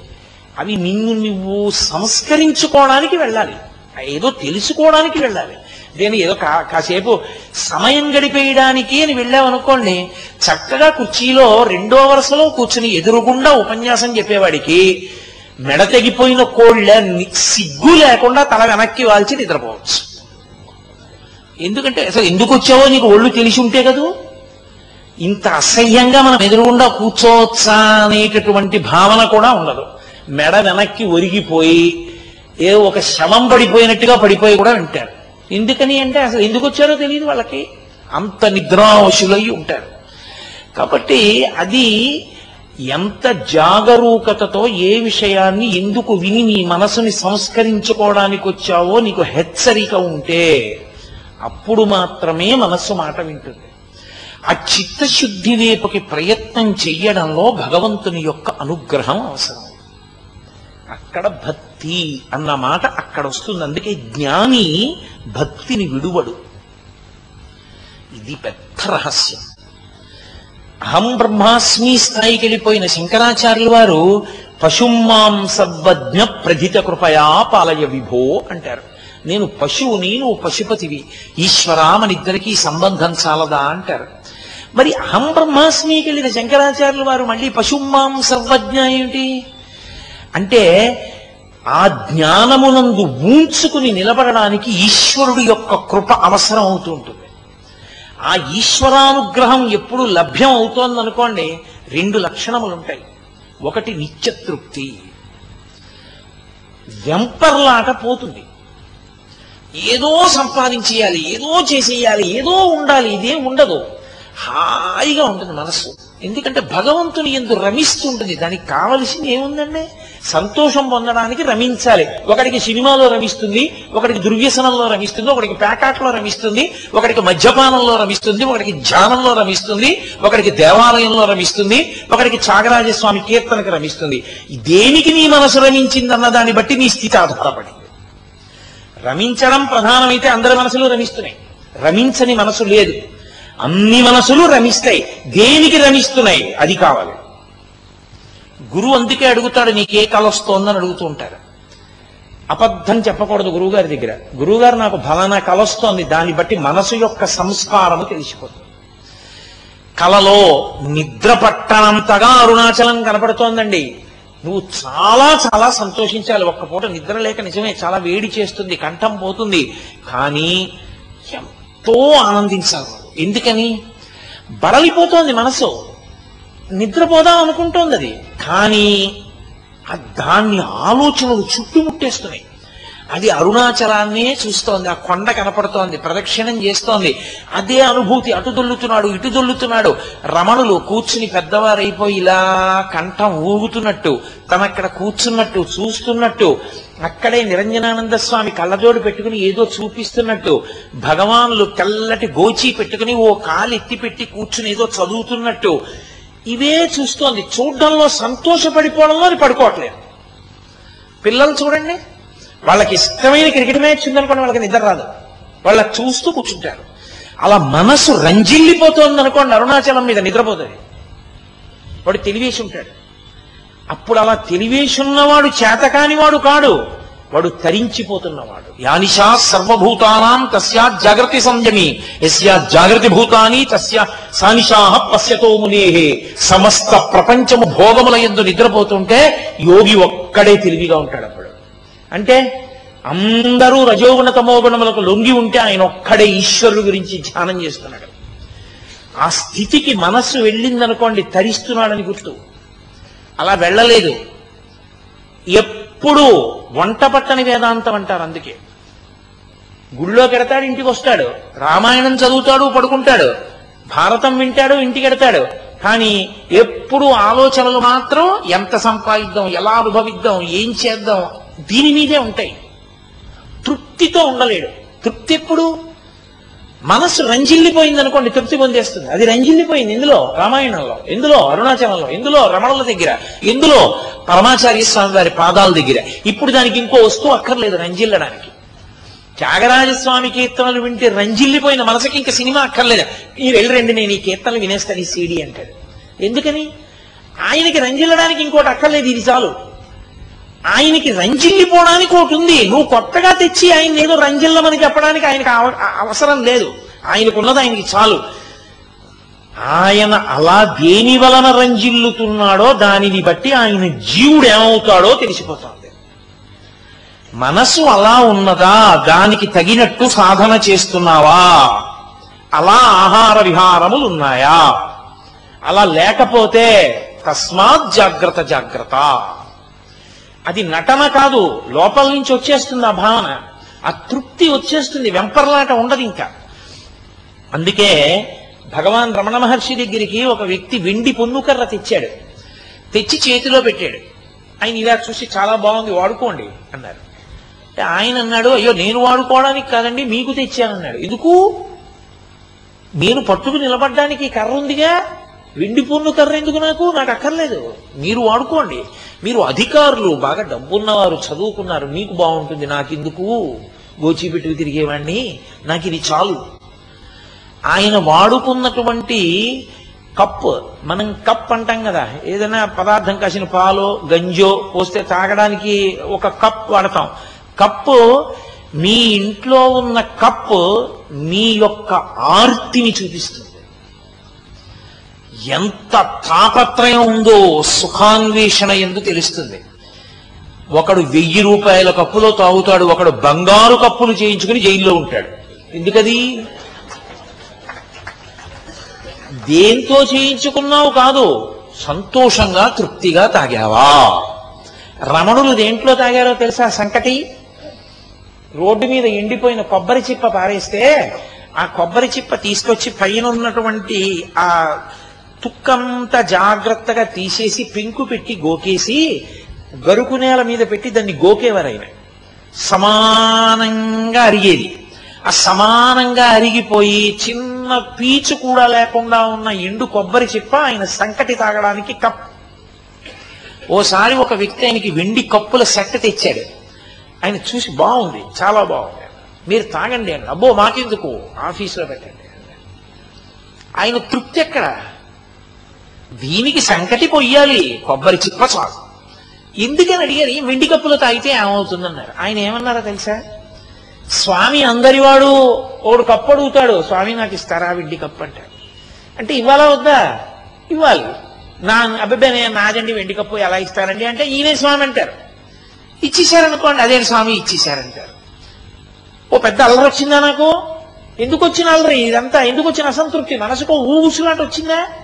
అయ్యో పాపం ఆయన ఇచ్చాడు ఈయన అడుగుతున్నాడు. ఇవ్వకపోతేనేమో ఏంటి స్వామివారికి ఏమో గోచి పెట్టుకున్నారు కానీ వెండి కప్పుల మీద మాత్రం వ్యామోహం అంటారు. ఇచ్చేసాడు అనుకోండి ఆయన మళ్ళీ వచ్చి ఏమంటే నేను వెండి కప్పు ఇచ్చాను కదా కొబ్బరి చెప్పులతో అవుతున్నారు ఏంటండి? మళ్ళీ అంటే అది ఎవరో అడిగారయ్యా ఇచ్చేసాను అలా ఎలా ఇచ్చేసారండి నేను ఎంత కూడబెట్టి చేయించానండి అది అంటాడు. ఇప్పుడు అక్కర్లేని విషయం ఒకటి మనసు పట్టుకుందా లేదా? నాకు వద్దన్నాడు ఆయన. నాకు వద్దయ్యా ఎందుకవి నాకు?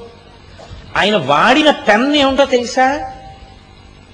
ఆయన దగ్గర ఉన్న అంత్యవాసుల్లో ఒకడు రోడ్డు మీద వస్తూ వస్తూ పెన్ను అట్టుకొచ్చాడు క్యాప్లీని పెన్ను. పట్టుకొస్తే ఏమిటదని అడిగాను ఆయన. రోడ్డు మీద దొరికిందండి ఎవరిదో తెలియలేదు పట్టుకొచ్చానన్నాడు. అది ఇలా గీయం దాంతో రాసుకునేవారు ఆయన. నేను ఇచ్చాను ఎవరికో ఇచ్చారు నేను ఇచ్చింది ఏమైందని అడిగేవాడు లేడు నేను శాంతిగా ఉండడం ప్రధానం.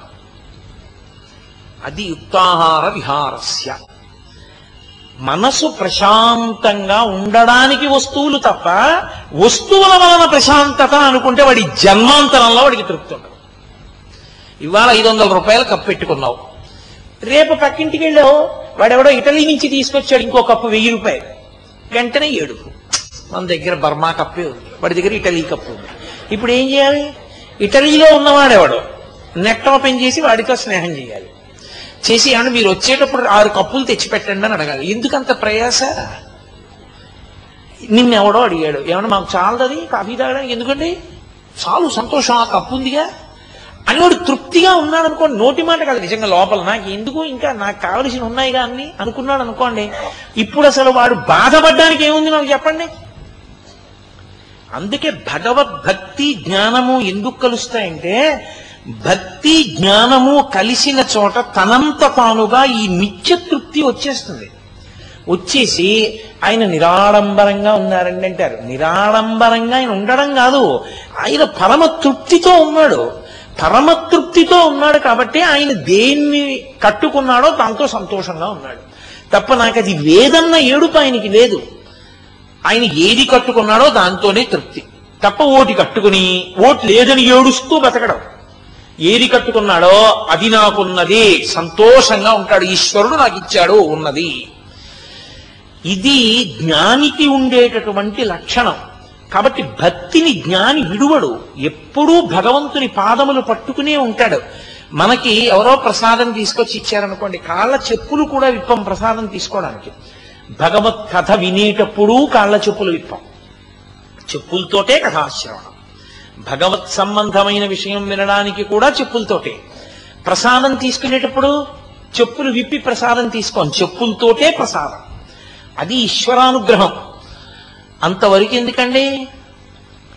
హాస్పిటల్కి వెళ్ళి ఏదైనా ఓ ఇంజక్షనో ఏదో చేయవలసి వచ్చింది అనుకోండి ఏదో పిర్రకి ఇంజక్షన్ చేస్తానయా చేతికి చేస్తే భరించలేదు చాలా బరువుగా ఉంటుంది పిర్రకి ఇంజక్షన్ చేస్తానన్నాడు డాక్టర్ గారు. బట్ట కొంచెం కిందకి దింపనండి అంటే కుదురుతుందా? బుద్ధుందా లేదా నీకని అడుగుతాడు. బట్ట కిందకి దింపవలసిందే ఇంజక్షన్ చేయించుకోవలసి వచ్చింది. ఇంజెక్షన్ చేయించుకోవడానికి బట్ట దింపడానికి సిద్ధపడ్డావు గాని పరమేశ్వరుడి ప్రసాదం అందుకోవడానికి చెప్పులు ఇప్పడానికి ఏమిటంత అహంకారం నీకు? ఆ తర్వాత ఈశ్వరుడు కూడా నీ పట్ల అలా చూస్తే ఏమవుతావు? మర్యాద ఉంచుకుని ఆయన ఎందు ప్రేమ ఆయన ఎందు గౌరవం ఉంటే ఆయన ప్రసాదం పుచ్చుకునేటప్పుడు కనీసం చెప్పులు ఇప్పి ఎందుకు పుచ్చుకోలేవు? పుచ్చుకుని చెప్పులు వేసుకో కనీసం. పుచ్చుకుని ప్రసాదం పుచ్చు చెప్పులతో ప్రసాదం పుచ్చుకుని చెప్పులతో ప్రసాదం తింటూ వెళ్ళిపోతే నువ్వు ఎందుకు విన్నట్టు కథ? నువ్వు ఎందుకు విన్నట్టు భగవత్ సంబంధమైన విషయం? దేని కొరకు ఏ మార్పు వచ్చినట్టు? అందుకే భక్తి జ్ఞానము కలిసి ఉంటాయి. రమణులు కూర్చుని ఉంటే ఓ అరుగు దగ్గర ఒక ఆయన పట్టుకెళ్ళి విభూతి ఇచ్చాడు. అరుణాచలేశ్వర విభూతి. ఆయనకి కళ్ళ వెంట జల జల జల జల నీళ్ళు కారిపోయి. కారిపోయి అప్పయందు కొడుకు అనకువా అన్నారు. నా తండ్రి యొక్క విభూతి పరమభక్తితో దీన్ని పెట్టుకుంటున్నానని ఆయన పెట్టుకున్నారు. ఈశ్వరుణ్ణి నా నుదుట ధరిస్తున్నాను. ఒక ప్రసాదం తీసుకునేటప్పుడు ఒక విభూతి పెట్టుకునేటప్పుడు ఒక బొట్టు పెట్టుకునేటప్పుడు అంత మర్యాదతో అంత అణకువతో అంత వినయంతో అంతటి అనుబంధంతో పరమేశ్వరుడితో చెయ్యవలసి ఉంటుంది. తప్ప అసలు ఆ అనుబంధం లేనినాడు ఆ భక్తి లేనినాడు నువ్వు చేసిన ఏ పనైనా యాంత్రికమే. అది చివరికి ఏమవుతుందంటే గురువు గారు నోరు కొట్టుకుని ఎన్ని చెప్పనివ్వండి. నీ మూర్ఖత్వం దగ్గరే నువ్వు ఆగుతావు. అర్థం లేని మూర్ఖత్వం. అందుకే రమణ మహర్షి ఒక మాట అనేవారు. ఆయనకి నూట నాలుగు జ్వరం వచ్చి సర్కోమా వ్యాధి వచ్చి ఈ చేతి వెంట పుండి వెంట నెత్తురు కారిపోతూ ఆయన లేచి నిలబడలేక తడబడి పడిపోబోయారు. పడిపోబోతే గబగబా లేచి పట్టుకున్నారు కొంతమంది. పట్టుకుంటే ఆయన అన్నారు మీరు నన్ను పట్టుకోకండి. మీరు నన్ను పట్టుకోలేరు. పడగొడతారు. అన్నారు. కారణం ఏంటో తెలుసా? అందులో ఒక పెద్ద సందేశం ఉంది. శిష్యులు అని తయారవుతారు. ఎంత ఆగడమో. అసలు నిజంగా శిష్యుడికి ఉండవలసిన మొదటి లక్షణం ఏమిటి? గురువు గారు చెప్పింది తూచా తప్పకుండా పాటించడం. కానీ అఘాయిత్యం ఎలా ఉంటుందంటే గురువు గారు ఎంత శ్రమ పడిపోతారన్న దాంతో సంబంధం ఉండదు. తన కోరిక తీరిందా లేదా అంతే. మా పక్కింటి వాడు ఒకసారి మిమ్మల్ని చూడడానికి వస్తా అన్నాడు మా వెనకింటి వాడు మిమ్మల్ని చూడడానికి వస్తా అన్నాడు ఎవరో మా బంధువులు వచ్చారు మిమ్మల్ని చూడాలనుకుంటున్నారు. గురువు గారు ఏమైపోతాడు? ఆయన ఎందుకు గురువు ఆయన జపం చేసుకుంటాడు? ఆయన పూజ చేసుకుంటాడు? ఆయన ఆధ్యాత్మిక గ్రంథాలు చదువుకుంటాడు ప్రశాంతంగా ఉంటాడు కాబట్టి. నువ్వు శిష్యుడవై ఆయన్ని నిలబెడుతున్నావా పడగొడుతున్నావా? ఆయన్ని లాగి ఇట్లా నువ్వు లౌకికంలోకి ఆయన్ని నిలదొక్కుకోకుండా నువ్వు పాడు చేసే ఇట్లా? ఎంత హేయంగా ఉంటాయంటే కొంతమంది చేష్టితములు రమణ మహర్షి సర్కోమా వచ్చి పాప మహానుభావుడు ఆ జూబ్లీ హాల్లో పడుకోలేక ఒక చిన్న గదిలో మంచం వేస్తే ఆ స్నానం గదిలో అక్కడ స్నానం చేశారు ఆయన. స్నానం చేస్తే బయట మాటలు వినపడేవి. ఏవో మాటలు మాట్లాడుకుంటున్నారు అనుకున్నారు ఆయన. కొన్నాళ్ళు పోయిన తర్వాత ఆయన స్నానం చేసి బయటికి వచ్చేటప్పటికి చిన్ని చిన్ని గ్లాసులు పట్టుకుని అడుగుతున్నారు ఏంటదంతాను? ఏం పట్టుకెడుతున్నారని అడిగారు. అడిగితే అయ్యా మీరు స్నానం చేసింది అభిషేక తీర్థంగా భావించి తూలోంచి నీళ్ళు వస్తున్నప్పుడు గ్లాసులతో పట్టుకుని పట్టుకెడుతున్నారన్నారు. ఏం చెప్తారు? ఎంత మూర్ఖత్వం ఎంత అర్థం లేని విషయం. గురువు అన్న తర్వాత శరీరం ఉండదా గురువుకి? శరీరం అంటూ ఉన్నాక స్నానం అంటూ చేయడా? గురువు గారు స్నానం చేసిన నీళ్ళు పట్టుకుని అదంతా తీర్థం అని చెప్పి పట్టుకెళ్ళడమా తాగడమా?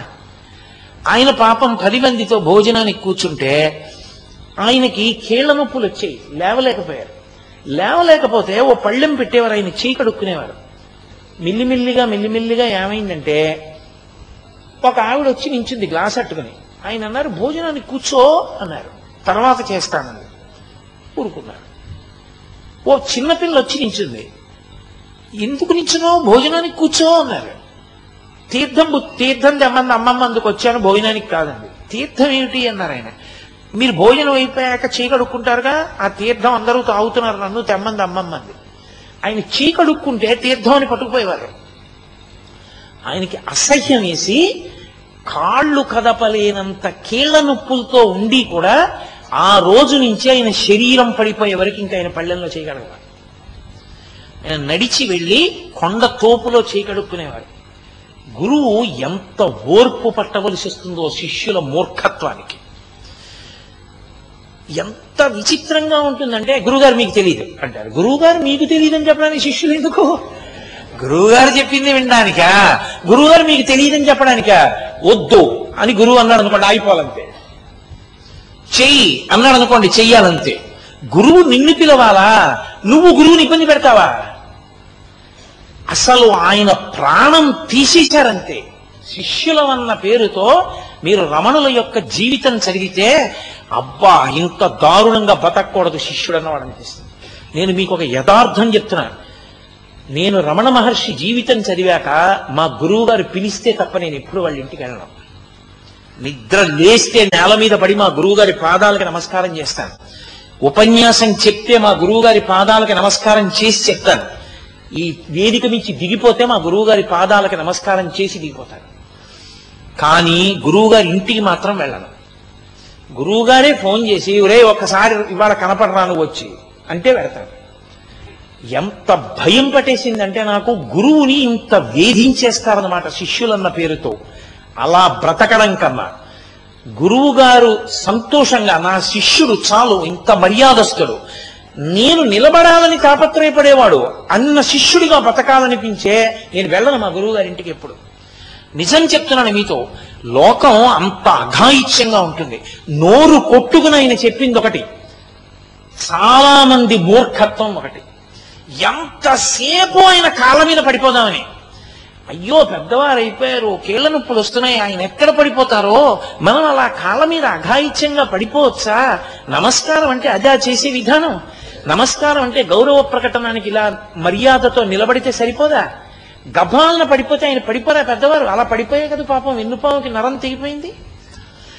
అందుకని అయ్యో మనం ఎంత శిష్యుడు గురువు అంటే అనుబంధం పద్మము భృంగములా ఉండాలి. గురువు మీద ఆ భృంగం వాలి తుమ్మెద తేనెని ఎలా జుర్రుకుంటుందో గురువు గారి దగ్గర విద్య గురువుకి అలసట కలగకుండా తెలుసుకోవాలి. అంతేకాని గురువు విసిగెత్తిపోయి భయపడిపోయి పారిపోయేటట్టు చేయడం అదే ఆ శిష్యరికం అంటే. లోకంలో మూర్ఖత్వం అన్నది శిష్యుల పేరుతో ఎంత దారుణంగా ఉంటుందో రమణ మహర్షి జీవితం పరాకాష్ఠ మహానుభావుడు ఎంత ఓర్పు పట్టారో ఆయనకి కాబట్టి చెల్లింది నిజంగా మనసు ఊగిపోకుండా కోపతాపాలకి లోనైపోకుండా విసిగెత్తిపోకుండా భగవద్విషయం మీద అలా నిలబెట్టడానికి ఆయన ఎంత శ్రమ చేస్తే అసలు మనసుని నిలబెట్టారు. అలా ఉండకూడదు. ఎలా ఉండాలో కూడా రమణ మహర్షి యొక్క జీవితాన్ని మీరు చదవండి. నేను మీకు కేవలం ఇది ఈ విషయం అని చెప్పగలను తప్ప మొత్తం రమణుల జీవితాన్ని నేను మీకు అందించలేను.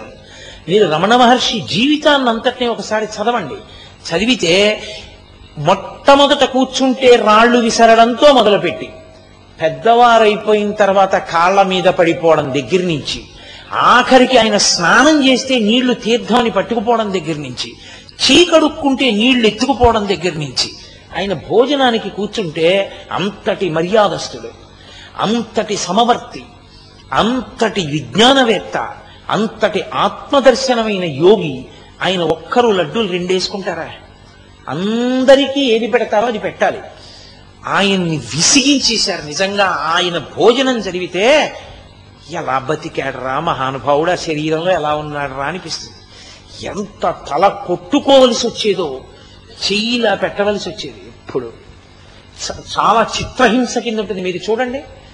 పది మందిలోకి వెళ్ళి గురువుగారు భోజనం చేస్తే శిష్యులు రక్షించాలి అడిగితే వెయ్యాలి. ఎవరి మానాన వాళ్ళే గురువుగారికి వేయడమే పుణ్యం అని తీసుకొచ్చి అదే పనిగా వడ్డిస్తే ఆయన దూడ మనిషి ఎలా తింటాడంతా? ఎంత ఇబ్బంది పడవలసి వచ్చిందో. ఆయన నోరు కొట్టుకుని ఏం చెప్పేవారో పూర్తిగా వ్యతిరేకంగా ఉండేవారు చాలా మంది అయినా సరే మహానుభావుడు అలా లాక్కొచ్చారు ఏ యోగి జీవితం ఏ గురువు జీవితం దీనికి అతీతం కాదు. సాయిబాబా గారిని సుఖపడ్డారనుకుంటున్నారా మీరు? బహుశ నాకు తెలుసున్నంత వరకు సాయిబాబా గారిని అపార్థం చేసుకున్నంతగా ఎవరు ఎవరిని అపార్థం చేసుకోవాలి? సాయిబాబా గారిని పూజ చేసే వాళ్ళలో నూటికి తొంభై తొమ్మిది మంది జ్ఞానం కోసం కాదు వైరాగ్యం కోసం కాదు.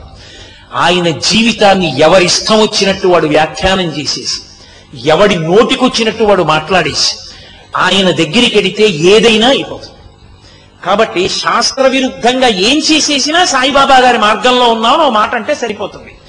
ఆయన సిగ్గుతో ఎంత ఏడుస్తుంటారో అర్థం చేసుకుంటే అరేరే మనం ఇలా బతకూడదనిపిస్తుంది ఆయన ఎన్నడూ అలా చెప్పలేదు. నేను ప్రతి పుట వెయ్యి క్యాండిల్స్ బల్బ్ వేసి చదివా. ఆయన అలా చెప్పలేరు చెప్పని వాటినన్నింటినీ ఆచరించారు ఆయన మీదకి నెట్టారు. షిరిడి సాయిబాబా గారి మీదకి. ఆయన శరీరంతో లేరు కదా కానీ ఆయన ఆర్తి అందవలసిన వాళ్ళకు అందుతుంది. రమణుల జీవితం అంతే. ఆయన శరీరంతో ఉన్నన్నాళ్ళు ఎన్ని ఇబ్బందులు పెట్టారు. ఆ కోణంలో చదవండి చంద్రశేఖర భారతి అంతే. శరీరంతో ఉన్నన్నాళ్ళు ఎన్ని ఇబ్బందులు పెట్టారు. కామకోటి పరమాచార్య అంతే. ఎన్ని ఇబ్బందులు పడ్డారో మహానుభావుడు. ఇన్ని ఇబ్బందులు పడి కూడా వెలిగిపోతున్న దీపం తాను కాలిపోతూ ప్రకాశించినట్టు అంత ఓర్పు పట్టి సందేశం ఇస్తూనే ఉన్నారు అలా. తప్ప బడలిపోలేదు జీవితంలో. అది వాళ్ళ గొప్పతనం. అంతటి మహాపురుషులు. అందుకే వాళ్ళ పేరు చెప్తే చాలు. లోకం గౌరవించింది. జ్ఞానం కలిగింది. భగవంతుని యొక్క అనుగ్రహం కలిగింది. ఇన్ని గొప్ప మార్గాలు ఆయన జీవితంలో మనకి ఆచరణ ద్వారా చూపించారు. ఒక జ్ఞాని ఎలా ఉంటాడో ఎంత నిస్సంగంగా ఉంటాడో ఎంత ప్రశాంత స్థితిలో ఉండడానికి ఇష్టపడతాడో మనసుకి ఏ రాగద్వేషాలు అంటుకున్నా మళ్ళీ పునర్జన్మలోకి వెళ్ళిపోతాడు. ఏ రాగద్వేషములు అంటకుండా చేతికి నూనె రాసుకుని పనస పండు కొట్టి తొనలు తీసే వ్యక్తి ఎలా ఉంటాడో మాట్లాడడం మొదలుపెట్టిన దగ్గర నుంచి అంత జాగ్రత్తగా సందేశమే తప్ప ప్రతి అడుగు అడుగు తీసి అడుగు వేస్తే సందేశమే. అందుకే అసలు రమణుల జీవితం లాంటి అద్భుతమైన జీవితం మీకు కనపడదు. అంతటి మహాపురుషుడు. ఆ శరీరము కాష్టము ఇది సాక్షి ఆత్మ అంటే కట్ట కడపటి వరకు అంతే. ఆ మాటకి ఇంకొక మాట లేదు. దాన్ని రక్షించుకోవడం కోసం ఆయన ఒకసారి పచ్చకామెరలు తగ్గించుకోవాలనుకున్నారు. డాక్టర్లకి లొంగలేదు తగ్గిపోయింది. ఆయన అనుకుంటే సర్కోమా తగ్గించుకోలేరా? ఎందరో అడిగారు. ఎప్పుడో అప్పుడు పడాలి శరీరం. నింద లేకుండా బొందిపోదు. ఏదో కారణం. ఏదో కారణం లేకుండా డెత్ సర్టిఫికేట్ ఎలా ఇస్తారు? ఏదో కారణం రాసి డెత్ సర్టిఫికేట్ ఇవ్వాలి. హార్ట్ ఫెయిల్యూర్ అన్న రాయాలి రెస్పిరేటరీ ట్రబుల్ అన్న రాయాలి లేకపోతే సెంట్రల్ నర్వస్ సిస్టమ్ డిజార్డర్ వచ్చిందనన్నా రావాలి ఏదో ఒకటి రాయాలి. రాసి చచ్చిపోయాడని చెప్పాలి. నింద లేకుండా బొంది ఎలా పోతుంది? ఈ బొంది పడిపోవలసిందే. ఎన్నాళ్ళు వచ్చిన పుళ్ళన్నీ తగ్గిస్తావు దానికి? పుండుకి పుండు వచ్చింది. ఎన్నాళ్ళు ఉంచమంటారని అడిగారు. అది అర్థమైంది సూర్యనాగమ్మ గారికి. శరీరం అంత క్షోభించిపోతోంది. సాక్షిగా ఉన్నారు. అదా ఇక ఉపయోగపట్టలేదు. నిత్తురా కారిపోతోంది. మాట రావట్లేదు. నరుకి నరమా తెగిపోయింది. కాల వాచిపోయింది. నూట నాలుగు జ్వరం అయినా దర్శనం కావాలనేవాళ్ళే అయినా కోరికలు కోరేవాళ్ళే అయినా మమ్మల్ని అనుగ్రహించాలనేవాళ్ళే. అందుకే సూర్యనాగమ్మ గారు ఎత్తైన ప్రదేశం మీద నిలబడి అడిగింది మా స్వార్థం మాది. వద్దింకా శరీరంలో విడిచిపెట్టేయండి మా భగవన్ అంటే అర్థం చేసుకున్న శిష్యురాలు సూర్యనాగమ్మ గారు అది ఆయన శరీరం ఎంత కందిపోయినా ఎంత శిథిలమైపోయినా లోకానికి సందేశం ఇస్తూనే ఉన్నారు. అంతటి మహాపురుషుడి గురించి మనం తలుచుకోకపోతే ఆయన పేరు స్మరించకపోతే ఆయనకి నమస్కరించకపోతే కృతజ్ఞులం అయిపోతాం. అటువంటి గురువుకి లోటు రాదు. మనకి లోటు వస్తుంది. అందుకే పోతన గారు భాగవతంలో ఈ నేను గురించి చెప్తూనే ఓ మాట అంటారు. విజ్ఞాన దారి తెలియక ఎంత అద్భుతంగా మొదలుపెట్టారంటే చిన్న పద్యం. విజ్ఞానం అనేటటువంటి దానికి అసలు దారే తెలియక అజ్జులు భగవద్వార్త తెలుపుటకు కాయ మనో వాక్కులు అజ్జులు భగవదర్ యజ్ఞేశున కర్పింపక ఆ యజ్ఞేశుడైనటువంటి పరమేశ్వరుడికి మనోవాక్కాయ కర్మలను అర్పించి భక్తితో శరణాగతి చేస్తే పొందవలసినటువంటి భక్తి చేత అసలు నేనుని తెలుసుకునేటటువంటి ప్రయత్నాన్ని మార్చేసి ఇది మేమే చేసేయగలం మేమే చేసేయగలం అని సాధనకి కూర్చుంటే ఎక్కడ సాధ్యం అవుతుంది ముందు చిత్తము శుద్ధి పొందుట కొరకు భగవంతుని భక్తితో ఆరాధించి వేదం ఎలా చెప్పిందో అలా ప్రవర్తించడం మొదలుపెట్టాలి ఆయన మహాజ్ఞాని బ్రహ్మమైపోయారు ఆయన అయిపోయారు కాబట్టి ఇంకా ప్రారంభంగా శరీరాన్ని మోస్తున్నాను అని అనేక పర్యాయాలు చెప్పారు. ఆయన ఆయన్ని చూసి సంధ్యావందనం మానేస్తున్నాను అన్నాడు ఆయన. ఆయనకి దేహబంధువే. వెళ్ళి చెప్పారు అయ్యా ఆయన సంధ్యావందనం చెయ్యట్టన్నారు. పిలిచి అడిగారు ఎందుకు చెయ్యమని అడిగారు? మీరు చెయ్యరు కదా నేను చేయనన్నాడు తప్పు. నువ్వు చేయకుండా ఉండకూడదు. నువ్వు చెయ్యి అని చెప్పారు. నారాయణ గారు అనుకుంటా నాకు పేరు గుర్తుంటే ఆయన వచ్చి అన్నాడు నలభై ఏళ్ళు మీతో కలిసి ఉన్నాను. నాకు బదిలీ అయిపోయింది. వెళ్ళిపోతున్నాను. ఇంకా మిమ్మల్ని విడిచిపెట్టి ఉండలేను. మీకు దూరంగా ఎక్కడో ఉద్యోగం చేయాలన్నాడు. ఆయన నవ్వి అన్నారు నలభై ఏళ్ళ నుంచి నాతో తిరిగిన నీకు నేను తిరువണ്ണామలైలోనే ఉన్నానని అర్థమైందనమాట అన్నారు. ఆ ఒక్క మాట అర్థమైతే గురువు ఏమిటో అర్థం అవుతుంది వ్యోమవత్యప్త దేహాయ దక్షిణామూర్తయే నమ. ఆకాశమంత నిండిపోయినవాడు గురువు. గురువు ఎక్కడ లేడు గురువు అంతటా ఉంటాడు. గురువు అంతటా ఉన్నాడు అన్ననాడే భయభక్తులు ఉంటాయి మా గురువు గారు నిరంతరం నన్ను చూస్తూనే ఉంటారంటేనే నాకు భయం. తప్ప మా గురువు గారు నేను ఏం చేస్తే చూడొచ్చారనుకుంటే నేను ఎలా అయినా ప్రవర్తించవచ్చు నీ నువ్వు చేసేటటువంటి పని నువ్వు నీ ప్రవర్తన దేని వలన కట్టుబడుతుంది అంటే రెండే రెండు కారణములు. శాస్త్రమునందు భయము గురువునందు భయము. ఈ రెండు వదిలిపెట్టిన నాడు నువ్వు ఏదైనా చేసి ఏదైనా చేస్తున్నానని చెప్పచ్చు. నేను చాలా మంచి పని చేస్తున్నానని చెప్పి ఎంత అసహ్యకరంగానైనా చేయొచ్చు ఎందుకని నీకు శాస్త్రం మీద భయమా గురువు గారి మీద భయమా? నీకంటే మిమ్మల్ని అంటున్నాను అనుకోకండి. నన్ను నేను ప్రశ్నించుకుంటున్నాను. అదే గురువు గారి మీద భయం ఉందనుకోండి. నా గురువు అంతటా ఉన్నారు నా గురువు నన్ను చూస్తున్నారు. నేనేం చేస్తున్నానో గురువు గారు గమనిస్తున్నారు. నన్- నన్ను తెలుసుకోలేనంత అమాయకుడు కాదు గురువు. గురువు గారు తెలుసుకోగలరు. గురువు గారు బ్రహ్మం. ఆయన తెలుసుకోకపోయినా ఆయనకి తెలిసిపోతుంది. ఎవరో చెప్పేస్తారు. ఏదో రకంగా తెలుస్తుంది గురువు గారికి గురువు గారికి తెలియకపోవడం ఉండదు. అప్పుడు గురువు గారు పిలిచి ఏరా ఇందుకా నేను నీకు ఉపదేశం చేసింది? అని అడిగితే నేను ఏమని బతకనప్పుడు? కాబట్టి గురువు గారు చూస్తున్నారు కాబట్టి నేను గురువు గారు చూస్తే సబాష్ శుభం. శుభం భూయాత్. అని నా గురువు సంతోషపడేట్టు నేను బతుకుతాను. శాస్త్రాన్ని చెప్పిన ఈశ్వరుడు చూస్తున్నాడు నేనేం చేస్తున్నానో.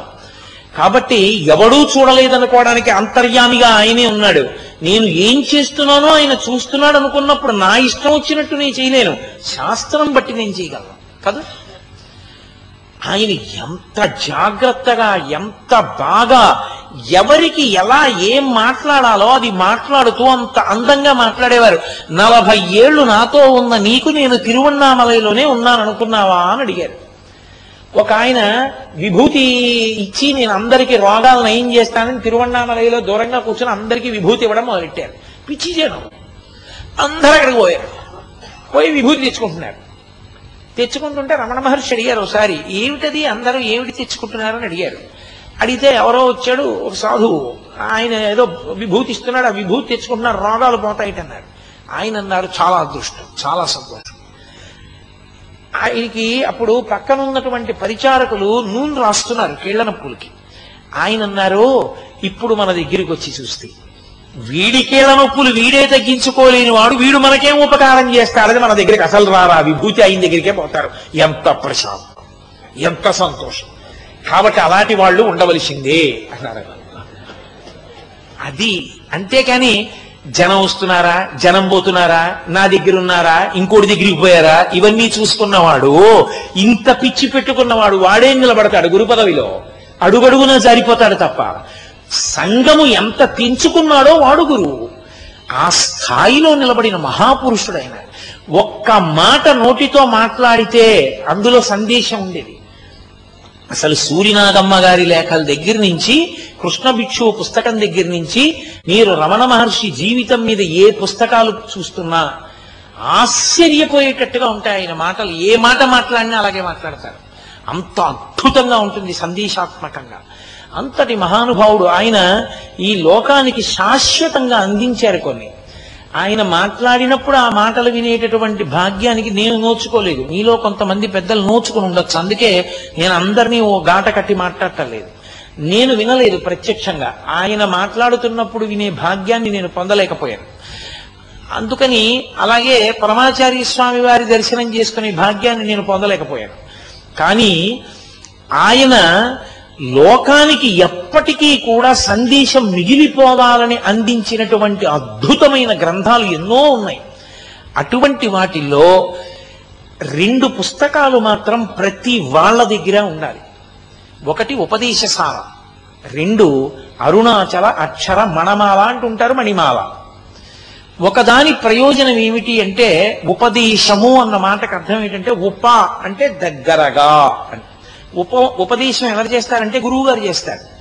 జ్ఞానము కలిగినటువంటి వాడు కాబట్టి మనిషి మనస్సు మారి భగవంతుడికి దగ్గరవడానికి వీలుగా పెద్దలైన వారు చెప్పినటువంటి మాటలన్నీ ఉపదేశములే. శంకరులు చెప్పినా ఉపదేశమే. పరమాచార్య చెప్పిన ఉపదేశమే. భారతీ తీర్థస్వామి చెప్పిన ఉపదేశమే. షిరిడి సాయిబాబా గారు చెప్పిన ఉపదేశమే. లేకపోతే వివేకానందుడు చెప్పిన ఉపయోగ ఉపదేశమే. రామకృష్ణ పరమహంస చెప్పిన ఉపదేశమే. పెద్దలైన వారు మహాత్ములైన వారు చెప్పిన మాటలు ఉపదేశములు. ఆ ఉపదేశములన్నిటి సారమే ఇది. అంటే నేను కొత్తగా ఏమీ చెప్పట్లేదు. అందులో ఉన్నదే మళ్ళీ చెప్తున్నాను. ఆ సారమును అందిస్తున్నాను మీకు. అని ఆయన ఇచ్చారు ఉపదేశ సారము అని. అది ఎన్ని భాషలలోకో తర్జుమైంది అటువంటి ఉపదేశ సారము అన్న పుస్తకం ఒకటి. అది కొంచెం జాగ్రత్తగా ఆ పుస్తకాన్ని విచారణ చేసి అందులో చెప్పబడిన ప్రతి శ్లోకాన్ని బాగా విచారణ చేసి మనసుని పట్టించుకుని సాధన చేయాలి. అది పై స్థాయిలో ఉంటుంది. అది అందరూ పట్టుకోగలుగుతారు పట్టుకోలేకపోతారు. అందుకే బాగా కిందకు వచ్చేసారు రమణ మహర్షి ఒక పుస్తకానికి.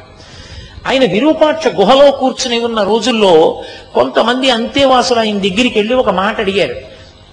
అయ్యా మీరు మాకు ఏదైనా ఒక పాట లాంటిది రాసిస్తే మేము భిక్షకి పెడతాం. భిక్ష తీసుకురావడానికి వెడుతుంటాం తిరువണ്ണామలై వీధులకి. అప్పుడు లేదా గిరి ప్రదక్షిణం చేసుకునేటప్పుడు ఆ పాటలు పాడుకుంటూ వస్తాం. కాబట్టి ఆ పాటలు పాడుకుంటూ రావడానికి మాకు ఏదైనా పాట రాసి ఇవ్వండి అని అడిగారు. ఆయన అన్నారు కొత్తగా నేను రాయడం ఎందుకు? ఎన్ని పాటలు లేవు భగవత్పరంగా అవు పాడుకోండి అన్నారు. కాదు కాదు మీరు వ్రాసివ్వండి అన్నారు. ఆయన ఆ సమయంలో గిరి ప్రదక్షిణం చేస్తుంటే ఈయన నోటి వెంట వస్తుందేమోనని తెల్ల కాగితాలు పెన్సిలు పట్టుకు బయలుదేరారు. బయలుదేరితే ఆయన ఒక చోట కూర్చుని అరుణాచల పర్వతం వంక అరుణాచలం వంక చూసి అరుణాచలం వంక చూడడం అంటే పరమేశ్వరుడి వంక చూడడం. చూసి ఆయన ఒక్కొక్క శ్లోకం రాశారు. ఆయనవి రా వ్రాస్తున్న ప్రతి తమిళ భాషలో రాశారు. అది వ్రాస్తున్నప్పుడు ఆనందంతో ప్రేమతో ఆయనకి కళ్ళంబట బొట్ట బొట్ట బొట్ట బొట్ట ధారల కింద నీళ్ళు పడిపోయి కాగితాల మీద ఆ కళ్ళకి నీళ్ళు చిప్పిల్లిపోవడం వల్ల కనపడేది కాదుట. మళ్ళీ తుడుచుకుని మళ్ళీ రాస్తుండేవారు మళ్ళీ నీళ్ళు కారిపోతుండేవి వెంటనే పక్కన ఉన్నటువంటి వాళ్ళు వాటిని వ్రాశారు. అలా ఆయన నూట ఎనిమిది శ్లోకములను ఇచ్చారు. దాన్ని అరుణాచల అక్షర మణమాల మణిమాల అనండి అంటారు. అది దానిలో ఉన్న గొప్పతనం ఏమిటంటే ప్రేయసి ప్రియుల మధ్య ఉండేటటువంటి పాటగా ఉంటుంది శృంగార రసంగా ఉంటుంది. లోకంలో ఒక మర్యాద ఉంటుంది.